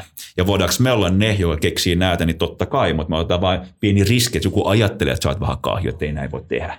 Jep. Ja noi on, noi on tosi vaikeita tilanteita, niin kannattaa kyllä valmistautua niin kuin etukäteen jo, että miten sä käyt semmoisen vaikean keskustelun jonkun ihmisen kanssa – ja, ja siinä on ihan niin tämmöisiä formaatteja, miten sä teet sen ja just kuinka sun pitää vedota sun omiin tunteisiin, että, että mitä sä tunsit siinä tilanteessa. Ja ja, ja, ja käyttää vain faktoja, että sä et niinku syytä sitä toista ihmistä, että aina sä teet näin ja kaikki varmaan tietää tämän kotoa myös tämän, että, että ei saa sanoa, että aina kun teet jotain, niin, niin, niin tapahtuu jotain. Mutta, Ai, onko sulla jotain kokemusta siinä? Joo. Meillä on tähän väliin, meillä on molempia meidän, meidän vaimot on psykologia, ne on opiskellut samaan aikaan samassa paikassa. Niin, ja naapureita. joo, joo, me tiedetään, että mitä ei saa sanoa himassa. Ja, ja se, että et, tota, pysyy faktoissa ja on mahdollisimman yksityiskohtainen ja, ja ei kaikkea sen toisen päälle yhdellä kertaa ja pitää taukoa ja etsiä tämmöistä niin win-win lopputulosta mm. ja sitten yhdessä vielä lopuksi toistetaan se, että mitä, mitä me ollaan tässä oikeastaan nyt sovittu, niin että kaikki taas ymmärtää sen samalla tavalla. Että et, et käydään niin enemmän se tunteiden ja faktojen kautta se keskustelu. Mm. Ja, ja tämä on semmoista, mitä me itse asiassa ollaan totta kai niin kuin, äh, harjoiteltu aika paljon liike-elämässä, ihan, ihan tämmöisiä vaikeita keskusteluja, miten se käydään, mikä se formaatti on. Ja, ja me ollaan aika paljon tätä patankaa palloteltu, että, että varmaan niin kuin seuraavalle reissulle me ruvetaan harjoittelemaan näitä etukäteen, että miten käydään vaikea keskustelu sit siellä tilanteessa, kun se on. Mm. Joo, ja nimenomaan, siis toi on sitä valmistautumista just siihen niin kuin, ihan on aika varmaa, että tulee semmoinen tilanne. Ja siis sillain, sä nyt tiedät niin retkikunnista, että, että, että tämmöinen tilanne tulee jossain vaiheessa, että nämä asiat tulee tapahtua. Että on, on niin kuin sadan pinnan todennäköisyys, että tämä asia menee päin persettä. Tai niin kuin joku vaikka väline menee rikki. Niin ihan vaan sillä ju, just niin kuin siihen liittyvä prosessi. Tai bisneksessä, niin on aivan sata varmaa, että jossain vaiheessa joku avainpelaaja lähtee. Tai että niin kuin joku tuote menee pieleen. Tai jotain tällaista. Että on, se, se, ei ole, se ei ole mikään, että jos niin tapahtuu, kun niin tapahtuu. Se tapahtuu, se kuitenkin. Joo, mä voin lyödä ihan tosta noin. Nämä on ne ongelmat. Jos tota ei tee, tästä tulee ongelma. Mulla on niitä monta. Yksi on muuten ruoan teko ja, mm. ja veden keittäminen. Että jos, jos, niin kun, mutta jos ensin sanot ryhmälle, että meidän pitää ehdottomasti jeesaa kaveria aina, ja sitten mä rupean tekemään vettä, ja sit sä tuut, että okei, okay, että onko teillä vähän ylimääräistä vettä mulle? Kyllä mä yhden kerran annan, mutta mitä sä jatkat näin viisi viikkoa? Mm. Mä rupean miettimään, että koko, koskaan ettei omaa vettä tuossa sulassa mm. lumesta, siinä menee kaksi tuntia kuitenkin. Jep. Niin tästä tulee ongelma, niin jokainen pitää tehdä omat vedet ja omat ruuat koko rettikunnan aikana, piste ja pim. Jep, ja se ihminen tottuu siihen, että että hänellä on saatavissa tätä, niin kuin, joku toinen ihminen joustaa. Ja kun se ei ole, se, se ei ole semmoinen asia, mitä ihmiset tekis sen takia, että, että ne haluaisi absoluuttisesti hyväksikäyttää ihmisiä. Saattaa olla vahingossa ne tottuu se, että no ainahan mä saan tuolta ja sitten sit, sit kun ne ei kerran saakaan, ne voi ottaa se jopa loukkauksena siinä vaiheessa, mikä taas itselle tuntuu aivan absurdilta. Että miten niin, että mä oon tehnyt tässä duunin sun puolesta koko ajan. Että niin kuin sun olisi pitänyt tehdä tämä niin alusta alkaen. Mutta jos sitä ei ole kommunikoitu niin kuin tosi selkeästi sellainen halolla päähän, että tämän takia, että voin auttaa sinua, tämän takia sun ei kannattaisi pyytää multa apua, koska se tulee olemaan ongelma tuolla paikassa, niin, niin sittenhän siitä tulee myöhemmin ongelma. Laiskuus on, on juttu. Ja Kyllä. me lukee monessa meidän teltassa, että jos päätös tapahtuu laiskuudesta, niin menee totaalisesti vinoon. Joo, se olikin, se olikin meillä tämä kolmas, kolmas pointti mun mielestä. Tämä niin kuin, tästä mä dikkasin jo silloin eka kerta, kun käytiin tätä näin, että niin kuin laiskuus Avaat tota vähän lisää, mihin tämä niinku päätöksentekoon laiskuun, laiskuuteen liittyvä juttu liittyy. No, se lähti, konkreettinen esimerkki, katsottiin vuorta Pekka Holman kanssa Etelämantereella, että jaa, okei, lähdetään tonne, ei siitä tarvii mitään jäärautoja. Eihän se näytä niin, niin kuin jyrkätä ollenkaan. Mentiin sinne ylös, oltiin niin kuin tosi vaarallisessa paikassa ja huomattiin, että tuli vaan jäätä vastaan. Ja me ei, ei, ei ollut tosiaan hyvä. Me kiivettiin sille vuorille ja tultiin niin kuin peloissamme alas sieltä. Ja se päätös vaan, että me ei jaksettu kantaa meidän jäärautoja. Okei, no me tultiin alas, mentiin toiselle vuorelle ei tuossa tarvita mitään köyttä. Käy, käy, lähdetään ylös. Oletaan raudat jalkaa, lähdetään ylös. Juma tsukka vedettiin pystysuoraan seinään siellä ilman köyttä. Niin tota, silloin kirjoitettiin isolla tekstillä, että jos päätös tapahtuu laiskuudesta, menee vitu. Mm. Anteeksi kielikäyttö, mutta näin se luki teltassa. Ja tämä pätee ihan himaan, tämä mm. pätee duuniteko, tämä pätee niinku ihan kaikkeen. Joo, ja niin kuin mun mielestä se on ihan loistava firmoissa. Niin kuin tätähän näkee ihan tosi paljon. Sitä, että, että just vaikka puhuttiin näistä ihmisistä, että, että annetaan jonkun ihmisen olla siellä vähän pidempään kuin ehkä sen pitäisi olla, mm. ja, ja sitten kaikki rupeaa vähän äh, turhautumaan, ja koko tiimin suorituskyky laskee, kun mietitään, että miksi se, äh, niin kun jos, jos yksi saa olla alisuorittaja, miksi kaikki muutkin sit saa, tai miksi muiden pitäisi sit suorittaa enemmän, tai, tai joku iso organisaation muutos, että kaikki tietää, että joku on pielessä, mutta, mutta sitä ei vaan fiksata, koska ei jakseta lähteä siihen prosessiin. Niin se mun mielestä ihan tapahtuu ihan tosi paljon. Ja, ja se vaan niin kuin ajaa se yleisen moraalilaskuun ja, ja turhaan keskusteluun ja, ja vatvomiseen ja setvimiseen. Et, et, et, et sitähän näkee mun ihan tosi paljon. on. Kattokaa hei kuuntelijat, niin kuin ensi kerran kun olette niin kuin, uh, hotellihuoneessa, lähdette pois sieltä, niin teettekö te ylimääräisen kierroksen hotellihuoneessa, onko mitään kamaa jäänyt sinne? Mm. Ja myös sen, että katsotteko te niin kuin sen, sen sängyn alle, sun pitää kuitenkin kumartua sinne. Niin pari kertaa on ollut näin, että äh, no en mä mitään jättänyt sinne. Yhtäkkiä ollut laturi siellä sängyn alla tai vastaavaa. Mm-hmm. Niin pitää vaan nyt kumartua ja katsoa sen sakkeli sängyn alle ja siinä voi jäädä jotain. Niin just taas tämä laiskuus on niin aika paha juttu meille. Mm-hmm. Ja siis siinä on se juttu, että, että, että jos tekee pienen päätöksen laiskasti, niin sen jälkeen tekee vähän isomman päätöksen laiskasti, ja sen jälkeen tekee tosi isoja päätöksiä laiskasti, ja se se, se standardi, minkä asettaa itselleen, eskaloituu tosi nopeasti niin kuin eri, eri elämäosa-alueelle. Ja se homman nimihän tuossa laiskuudessa on se, että, että vaikka sä teet yhden päätöksen laiskasti, niin sä otat silloin velkaa. Sä otat just sen velaa, että sä teet sen päätöksen liian myöhään. Sä et, et päästä siitä, niin kuin, tavallaan sä et tee sitä organisaatiomuutosta silloin, kun sä pitäisi tehdä sitä, sitä juttua. Tai sä niin kuin, lähdet sinne vuorelle ilman krämppäreitä tai, tätä, tai, tai köyttä. Ja niin kuin, joskus käy hyvä chaga, mutta se on sata pinnaa todennäköisyys, että joskus se onni loppuu myös. Ja silloin ne velat tulee kaikki maksettavaksi.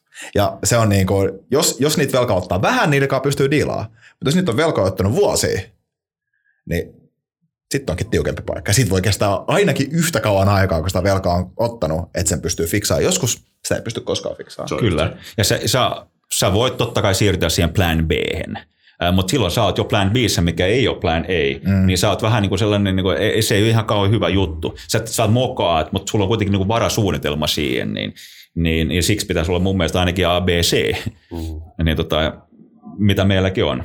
Mä oon mm. ollut organisaatiosta, niin kuin Nasalla muun muassa oli niin kuin F asti, kun homma, menee, homma rupeaa kuseen. Mm. Niin, tota, no, että meillä on suunnitelma kaikkeen, koska silloin se prosessi ei lopu siihen, sä voit kuitenkin jatkaa sitä, mutta se ei jatku ihan samalla tasolla. Mm. Mutta jos sulla ei ole sitä, niin se, se kaatuu koko systeemi. Mm. Ja, ja yleensä niin kuin jopa huono päätös on parempi kuin päätöstä ollenkaan. Mm. Et, et, et just niin kuin palataan vähän siihen keissiin, mitä mikä oli siellä Lapissa meillä, että et, äh, kukaan ei tehnyt päätöksiä, niin, niin meidän tilannehan on huono niin koko ajan tälle kaverille, että se jääty koko ajan lisää eikä saatu apua paikalle, mm. kun ei tehty päätöksiä.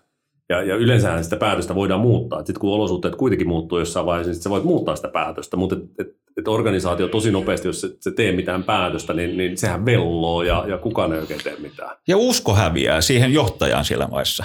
Että jos, jos esimerkiksi niin kun, jos me placebo, ää, jos me uskotaan johonkin, meillä on 30 prosenttia suurin todennäköisesti päästään siihen, koska me uskotaan siihen. Ja mitä jos mä niin johtan ja johdan niin rettikuntaa, tullaan tilanteeseen, että mä en tiedä, että mä oikealle vai vasemmalle, mä jään siihen seisomaan, niin vaikka kahdeksi tunniksi, mm. tai sanotaan vaikka kaksi kuukautta ää, jossakin organisaatiossa, niin ku, ei, ei jengi jää, vaan ne sanoo, että hei, mä otan ton kaverin, mä lähdetään tonne vasemmalle, ja siinä vaiheessa sun, sun porukka niin hajoaa. Mutta mitä jos mä teen päätöksen, vump, me mennään oikealle, ja se on vähän niin kuin gut feelingillä tehdään se päätös, mutta silloin me voitetaan se, että 98 prosenttia uskoo, että me mennään aivan oikeaan suuntaan, ja mm. voitetaan se placebo. 2 prosenttia kyseenalaistaa. Jos sulla on hyvä vastaus siihen, niin nekin usko. Mm. Se on hyvä esimerkki, että just samoin niin organisaatiossa, ei eteenpäin vaan.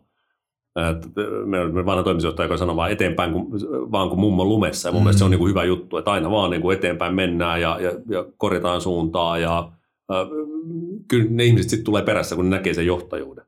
Joo, se on totta. Kuulijoille muuten pahoittelut, tuossa alakerrassa on jonkinlainen remontti käynnissä, niin sieltä saattaa tulla pientä, pientä sahan ääntä välillä tänne näin. Mutta... Aika hieno sanottu, kun meidän pierut kuuluu niin kuin tällä lailla. Että Joo, ne on, ne on sopivasti sillä just, niin kuin, ne on tämän geinin ulkopuolella. No, ne on, ne on tarpeeksi matalan taajuuden ääni.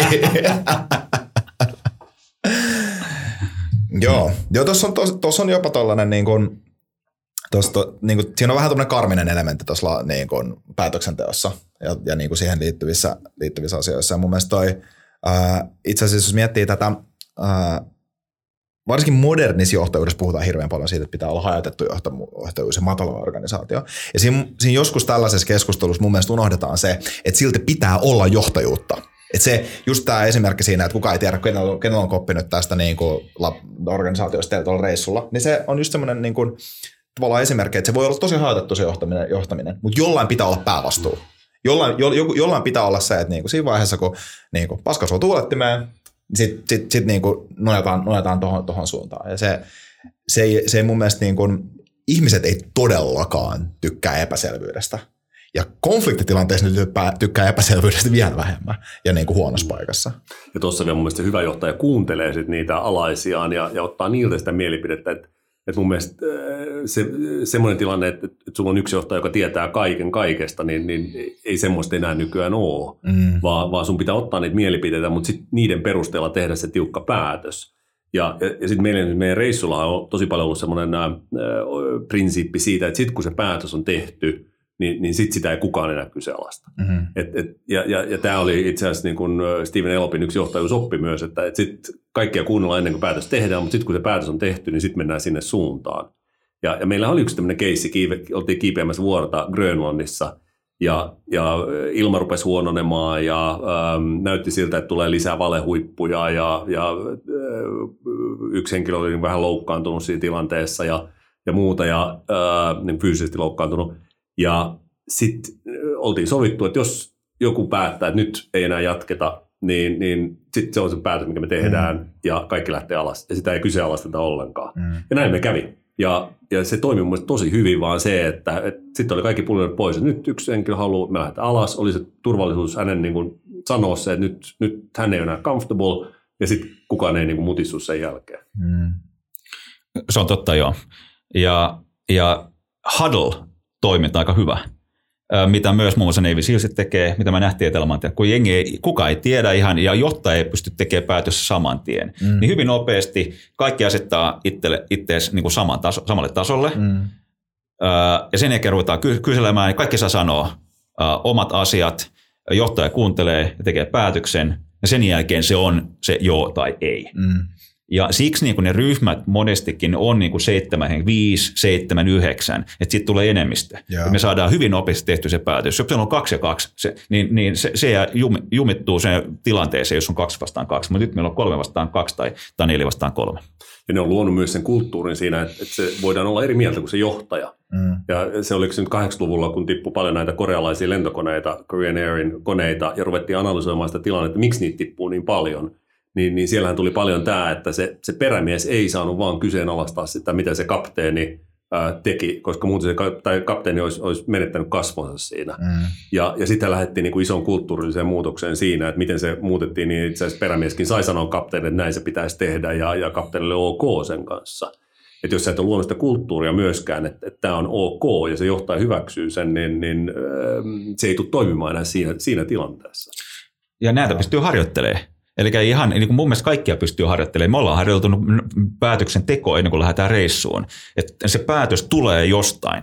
Ja se voi, erilaisia harjoituksia ja skenaarioita voidaan luoda, jotta mm. me tehdään yksi kysyy kysymyksiä ja toinen tekee päätöksiä. Se on ihan sama, onko se väärä vai oikea päätös, kunhan vaan tehdään päätös ja päästään niin kuin eteenpäin. Jep. Ja nimenomaan se, että vielä tuohon mielestäni tuo Korea esimerkki on tosi hyvä sillä, että siinä tehtiin päätös – jälleen kerran tosi paljon ulkoisesta motivaatioista, että miten, miltä tämä ihminen näyttää toisten silmissä tässä tilanteessa, miltä se johtaja näyttää toisten silmissä tai miltä hänestä tuntuu siinä tilanteessa. Silloin sen yksilön etu menee sen tiimieru edelle ja se on, niin kuin, se, on se klassinen virhe.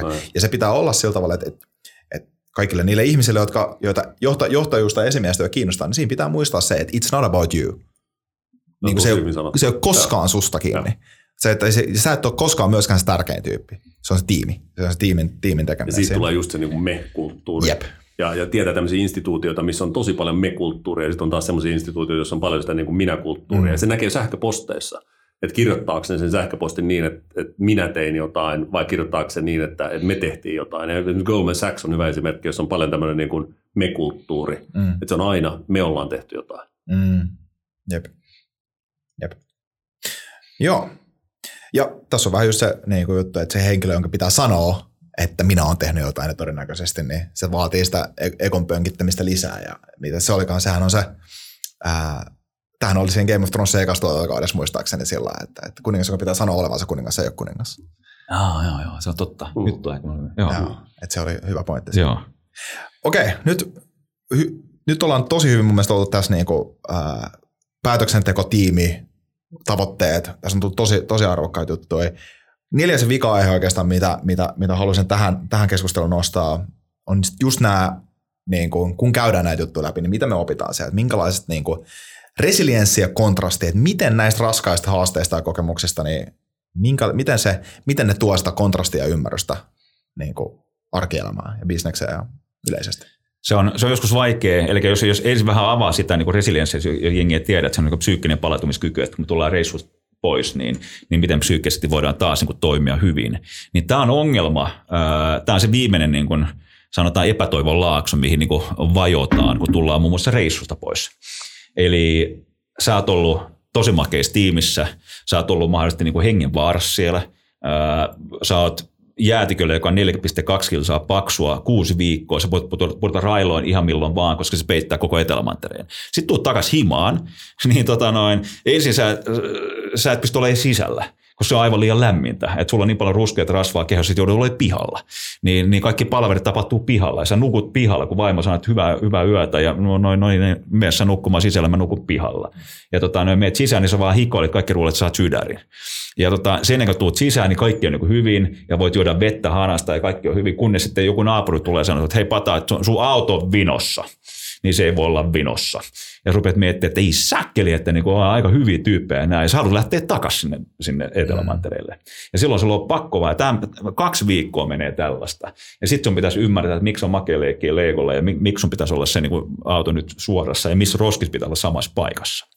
Niin, niin jos et tätä pysty tekemään, palautumaan, niin sä oot sitten niin kuin jossain ulkopuolella, sen, sen niin kuin kaikkien sun kavereiden ulkopuolella ja kaikki, koko sen yhteiskunnan ulkopuolella. Ja siinä sä et voi ollakaan mm. pitkälle. Ja tämä on tapahtunut parille kaverille, äh, muun muassa niin tämä Dominique Ardoin, joka tota, no, kuoli jossain vaiheessa matkalla niin pohjois Se oli vuoden metsässä Kanadassa ja tuli takaisin. Eikä kukaan heistä pystynyt sopeutumaan takaisin tavalliseen elämään, vaan ne lähti takaisin sitten hyvin erakkona niin ympäri maa. Mm.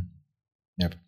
Ja tuossa on ehkä just se siinä vaiheessa, kun se kontrasti menee vähän niin kuin liian pitkälle sinänsä siinä, että, tai liian pitkälle, liian pitkälle, en mä nyt tiedä, siis jos, jos tämä henkilö on onnellinen olla metsässä ja mik, miksi ei ole sinänsä. Miksi että, ei, miksi niin, ei. Niin, niin, tota, niin, niin, siinä. Ehkä tuossa just se, että niinku, se, se, mitä mä haen, että, että, että, että, niinku, että just nämä raskaat kokemukset, mitä on tullut vastaan, ja just tämä juttu, ehkä tämä, että no, auto vinossa, niin se, niinku, se saattaa, niinku, se oma kontrasti, se oma todellisuus on niin erilainen, niin miten niistä saa ammennettua sillä tavalla sellaisia, semmoista niinku isompia oppeja, niitä positiivisia juttuja, että ei vitsi mä oonkin kiitollinen siitä, että tota, mä en ole kuolemassa, mä en ole palautumassa, että niinku, et, et mulla on kaikki nämä asiat niin, niin älyttömän hyvin täällä tällä hetkellä.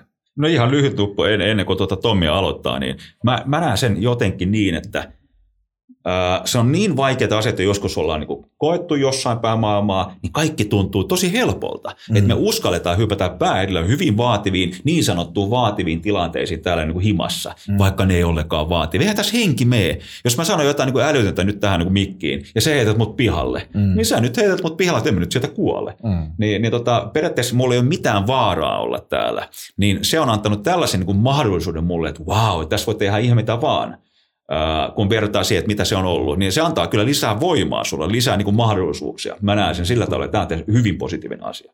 Ja mä tykkään, mun mielestä pointti on tosi hyvä, koska mä mietin paljon sitä sen, niin kuin sen oman mukavuusalueen pushaamisen kannalta. Ja mä puhun paljon siitä, että sun on, sun on koko ajan haastettava itseään lisää, jotta sä, sä niin kuin opit lisää ja toisaalta sit sä pystyt ymmärrät, että mihin, mihin sun keho ja mihin sä pystyt niin kuin fyysisesti ja, ja psyykkisesti menemään. Ja ja sitä kautta sun pitää koko ajan niin kuin vähän pushata sitä, koska muuten sä jäät paikalleen ja, ja siinä ei hirveästi niin kuin pysty silloin saavuttamaan. Eli, eli se on vaan tärkeää koko ajan haastaa itseään ja, ja viedä itseään niille epämukavuusalueelle.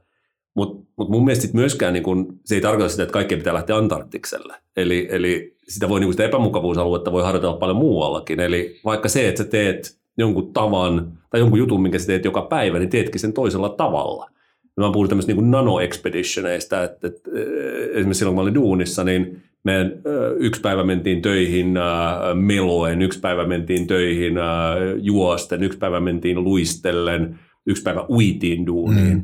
Ja jengihän piti meitä ihan niin kuin älyttöminä, mutta se, että, että kun sä teet tämmöisen jutun, joka sä teet joka päivä, sä teetkin se vähän eri tavalla – että sä et ole tottunut, niin se, se aika paljon niin kuin tuo sulle uusia mahiksia ja, ja näyttää, että hei, mä voin uida kolme kilsaa duunia, se on ihan ok. Mm. Et, et, et, niin kuin niitä voi tehdä ihan arjessakin, ei, ei tarvi lähteä Grönlantiin tai pohjois tai, tai Etelämantereelle tekemään tällaisia. Ja se avaa ovia, ja jokaisella on oma totta kai niin kuin tämä, mikä se on, sanotaan väline. Mulla on väline vaan nämä, nämä reissut, mm. rettikunnat ynnä muut. Jokaisella on ihan varmat omat välineet, omat rettikunnat, omat vuoret. Mm. Ne on käyttää sen välineen siihen hyväksi, niin silloin pystyy niin kuin – mun mielestä pystyy enempään. Hmm. Ja sitten se, että kun maailma muuttuu niin valtavalla vauhdilla tällä hetkellä, niin, niin se, että kun sä itteeskin haastat koko ajan, viet vähän semmoisille alueille, missä et ole itse niin kauhean mukavuusalueella, niin, niin sä opit myös vastaamaan siihen maailman muuttuvuuteen ja siihen, että sä pystyt niinku muuttumaan sen mukana paljon helpommin. Mm.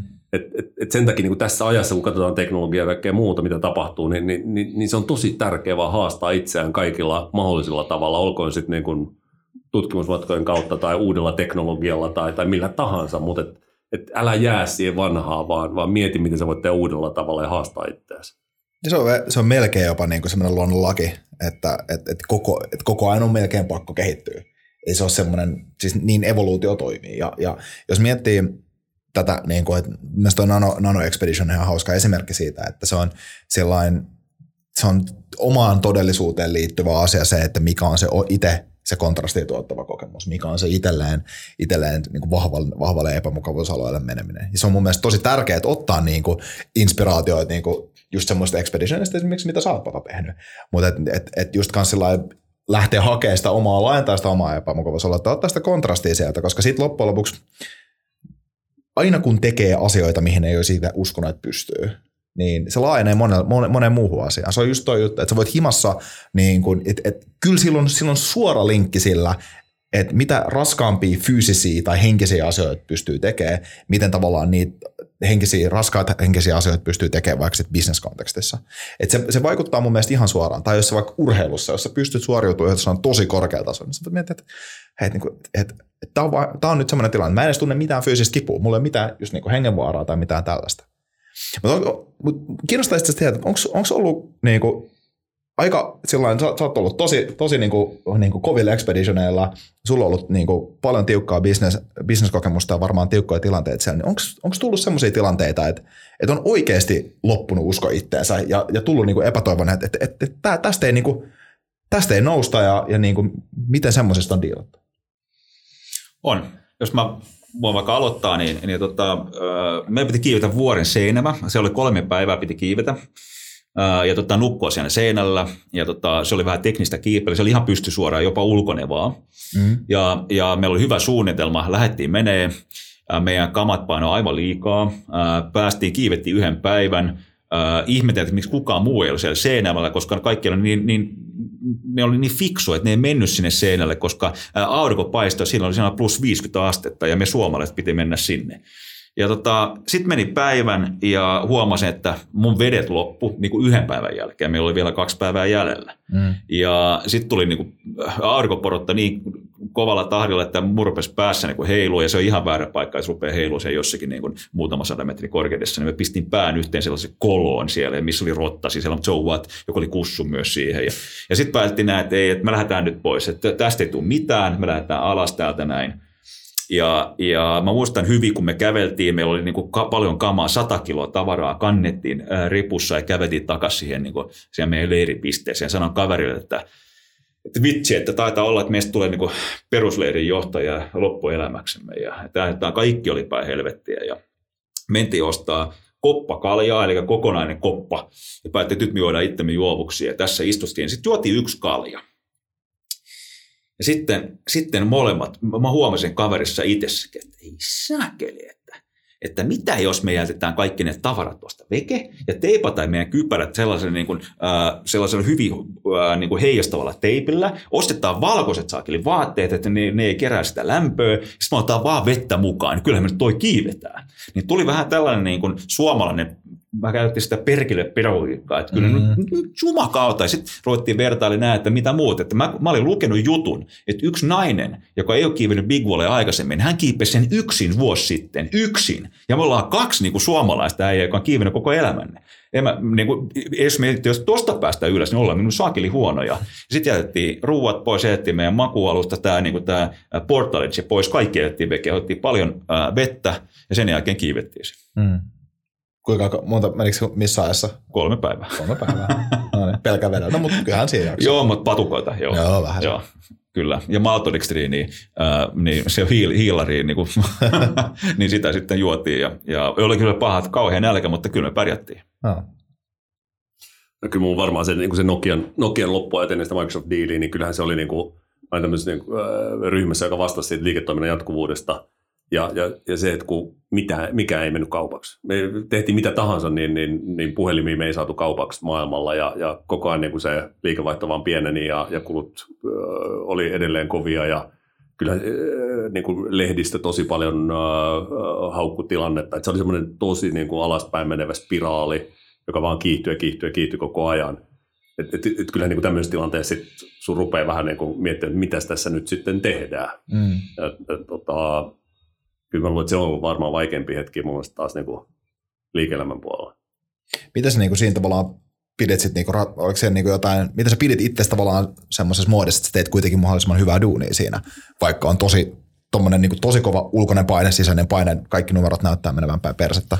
Ei siis, siis äh, siinä, siinä on vaan pidettävä, yrittävä pidettävä itsestä huolta ja pysyttävä sen tilanteen tasalla jollain tavalla, että missä tässä nyt oikeasti mennään. Mm. Että kun siinä tulee kuitenkin niin paljon, että se tilannetaju on tosi tärkeä yrittää saada samanlainen koko sillä ryhmällä, joka siinä on koska silloin pystytään paljon paremmin miettimään, että mitä tässä tilanteessa nyt pitäisi tehdä. Mm. Ja siitä seurasi sitten kaikki irtisanomiset, kaikki tällaiset, mitä sitten siitä tuli. Että et, et sitä ruvettiin niin kuin miettimään sitä kulupuolta, koska, koska niin kuin myyntipuolta niin kuin sillä oli hirveän vaikea enää tehdä mitään. Mm. Mutta mä jotenkin vaan tosi paljon uskon siihen tilannetajuun, niin jos kaikilla on samanlainen tilannetaju ryhmässä, niin silloin usein ne, ne toimenpiteetkin, kaikki on aika paljon samaa mieltä siitä, että mitä pitäisi tehdä. Mm. Mutta et, et mä, mä ainakin tykkään NATO-mallista aika paljon, missä pidetään tämmöiset lyhyet tilannekatsaukset, kaikki eri osa-alueet pitää ja sitten vedetään siitä yhteen, miss, missä nyt ollaan. Ja, ja kaksi kertaa päivässä tämmöiset niin kokoukset, ja jolloin koko ajan ollaan siinä pulssilla, että mitä tapahtuu missäkin ja mit, mitä, mitä pitäisi tehdä. Mm. Jep. Niin kuin pitää semmoisen niin kuin informaation laadun korkealla ja sitten niin ratkaisukeskeisen asenteella siinä. Ja war room, ihmiset lähellä toisiaan, mm. pystytään tekemään nopeita päätöksiä mutta et, et kaikki koko ajan niin kärryillä, että mitä, mitä oikeasti tapahtuu, niin se on tosi tärkeää. Mm. Niin, että kommunikointi myös on, on erittäin hyvä, että niin. ollaan varmistettu kommunikointi niin. siinä vaiheessa. Niin, niin jos se tyyppi on, niin kuin tänään puhuttiin, että fyysisesti yli kahdeksan metriä sinusta, niin sä et välttämättä kommunikoi hyvin sen kanssa. Mm. Mutta jos ollaan niin kuin samassa tilassa, niin sä voit, pystyt kommunikoimaan ihan suoraan niin kuin näin. Mm. Ja mitä sä varmistat yleensä niin kommunikoinnin, niin se on aika vaikea asia. Niin tota, meillä on kaikilla eri tapaa niin kuin kommunikoida. Sun pitäisi kyllä varmistaa se kommunikointi siinä niin kuin, ennen kuin tullaan tuohon tilanteeseen, että me päästään niin kuin siihen ratkaisuun. Jos sä siinä vaiheessa rupeat miettimään, että miten kommunikoida, niin se on aivan too late. Tämä on mun mielestä ihan sika hyvä pointti, koska ää, mitä tiukempi paikka, mitä kovempi, niin kun, mitä haastavampi konflikti, niin sitä tärkeämpää on se, että sä pidät ihmiset lähellä. Koska jos sä, jos sä, jos sä siinä vaiheessa eristät itsesi pois siitä, niin, niin silloin varsinkin tiukassa paikassa se, että sä alat, itse miettiä, että mitäköhän mä teen huonosti tässä näin, mitäköhän tätä piti asia, asia onko tämä mun vika, mitä tässä nyt tapahtuu. Jos sä olet omien ajatusten kanssa, niihin ei välttämättä kannata luottaa siinä tilanteessa, vaan kannattaa ottaa, tiedätkö, pari bisseä sen friendikaan, että ei vitsi, hei, mitä, pitikö tämä homma tehdä näin? Tai käydä niitä juttuja, tiedätkö, koolaa koko ajan sitä tilannetta sit niin kuin kollegoiden kanssa. Ja mikäli sä oot hyvin pitkän matkan päässä, niin jengi ei näe, mitä sä teet, jos haluat johtaa niin kuin omalla tyylillä. Mm. Se niin monta kertaa on ollut, niin kun mä oon lukenut näitä niin kuin horror storyja etelämaantereilta, kun kaikki on mennyt pieleen, niin miten ne on sitten pärjännyt. Mm. Niin tota, yksi oli se, että ää, venäläinen asema räjähti ja palo alas. Ja tota, se on ihan kiva, kun se palaa siellä vielä, sieltä tulee lämpöä, mutta sitten vähän ajan päästä niin sitten oli miinus 76 astetta. Niin tota, no, heidän johtaja, se yritti tehdä jotain, mutta loppujen lopuksi se, joka lähti johtaa koko tota porukkaa, oli teknikko. Koska teknikko, hän, hän rupesi vaan niin tekemään asioita, fyysisesti äh, kokoamaan yhden generaattorin kolmesta generaattorista. Kaikki tuli sen mukaan, kaikki, kaikki seurasi sitä eikä sitä johtajaa. Mm. Eli se, joka rupeaa loppujen lopuksi sitten vaan kävelemään johonkin suuntaan tekemään fyysisesti jotain, niin jengi seuraa sitä. Eli se tietotaito ratkaisee siinä vaiheessa, että, että ketä me seurataan, se jolla on enemmän niin kuin tietoa taitoa siitä, siitä hetkestä mm. ja siitä tilanteesta. Mutta myös se, että joku ottaa johtajuutta. Joka ottaa, joo. Et, et, et siinä on jonkun vaan pakko, ja se ei välttämättä ole se oikea henkilö johtamaan sitä tilannetta, mutta että, se, joka ottaa johtajuuden, niin, niin se usein sitten saa sen myös. Joo. Kyllä, ja se tekeminen on mun mielestä tuossa tosiaan avainasemassa. Tuossa tulee mieleen se yksi sanonta, mitä, mikä on tämä, kertoo kolmesta niin kuin pessimististä, optimistista ja tota, realistista. Nämä kolme tyyppiä oli purevenellä keskellä Atlanttia ja, ja tota, ei tule. Niin sitten niin pessimisti valittaa, että ei vitsi, että me ei ikinä päästä pois. Sitten optimisti on että kohta alkaa tuulee ja realisti säätää pureita. Se tekee jotain. Mm, just näin. Ja, ja niin kuin toi, toi, on, toi on sitä sellaista johtajuutta just siinä tilanteessa. Ja se ongelma, että mitä enemmän ihmisiä siinä on, mm. niin, niin sen vaikeampi kenenkään on ottaa sitä johtajuutta, koska kaikki ajattelee, että joku muu ottaa johtajuutta. Että sitten tullaan takaisin siihen näihin, näihin määrittelyihin etukäteen, että jos ne on tehty huolella, niin silloin oikeasti tiedetään, että kenen nyt tässä tilanteessa pitäisi ottaa se johtajuus ja toivottavasti sitten se ottaakin se. Sitten on sellainen massan lamautuminen, mitä mä oon huomannut joskus mitä tapahtuu. Ja on tapahtunut luentojen yhteydessä, se tapahtui viime viikolla. Eli yksi kaveri etu, eturivillä, niin kun mä luennoin, niin meni, meni niin kuin taju. Mm. Se kaatui siihen ja klonks pää lattiaan. Kaikki se huomasi, kukaan ei tehnyt mitään.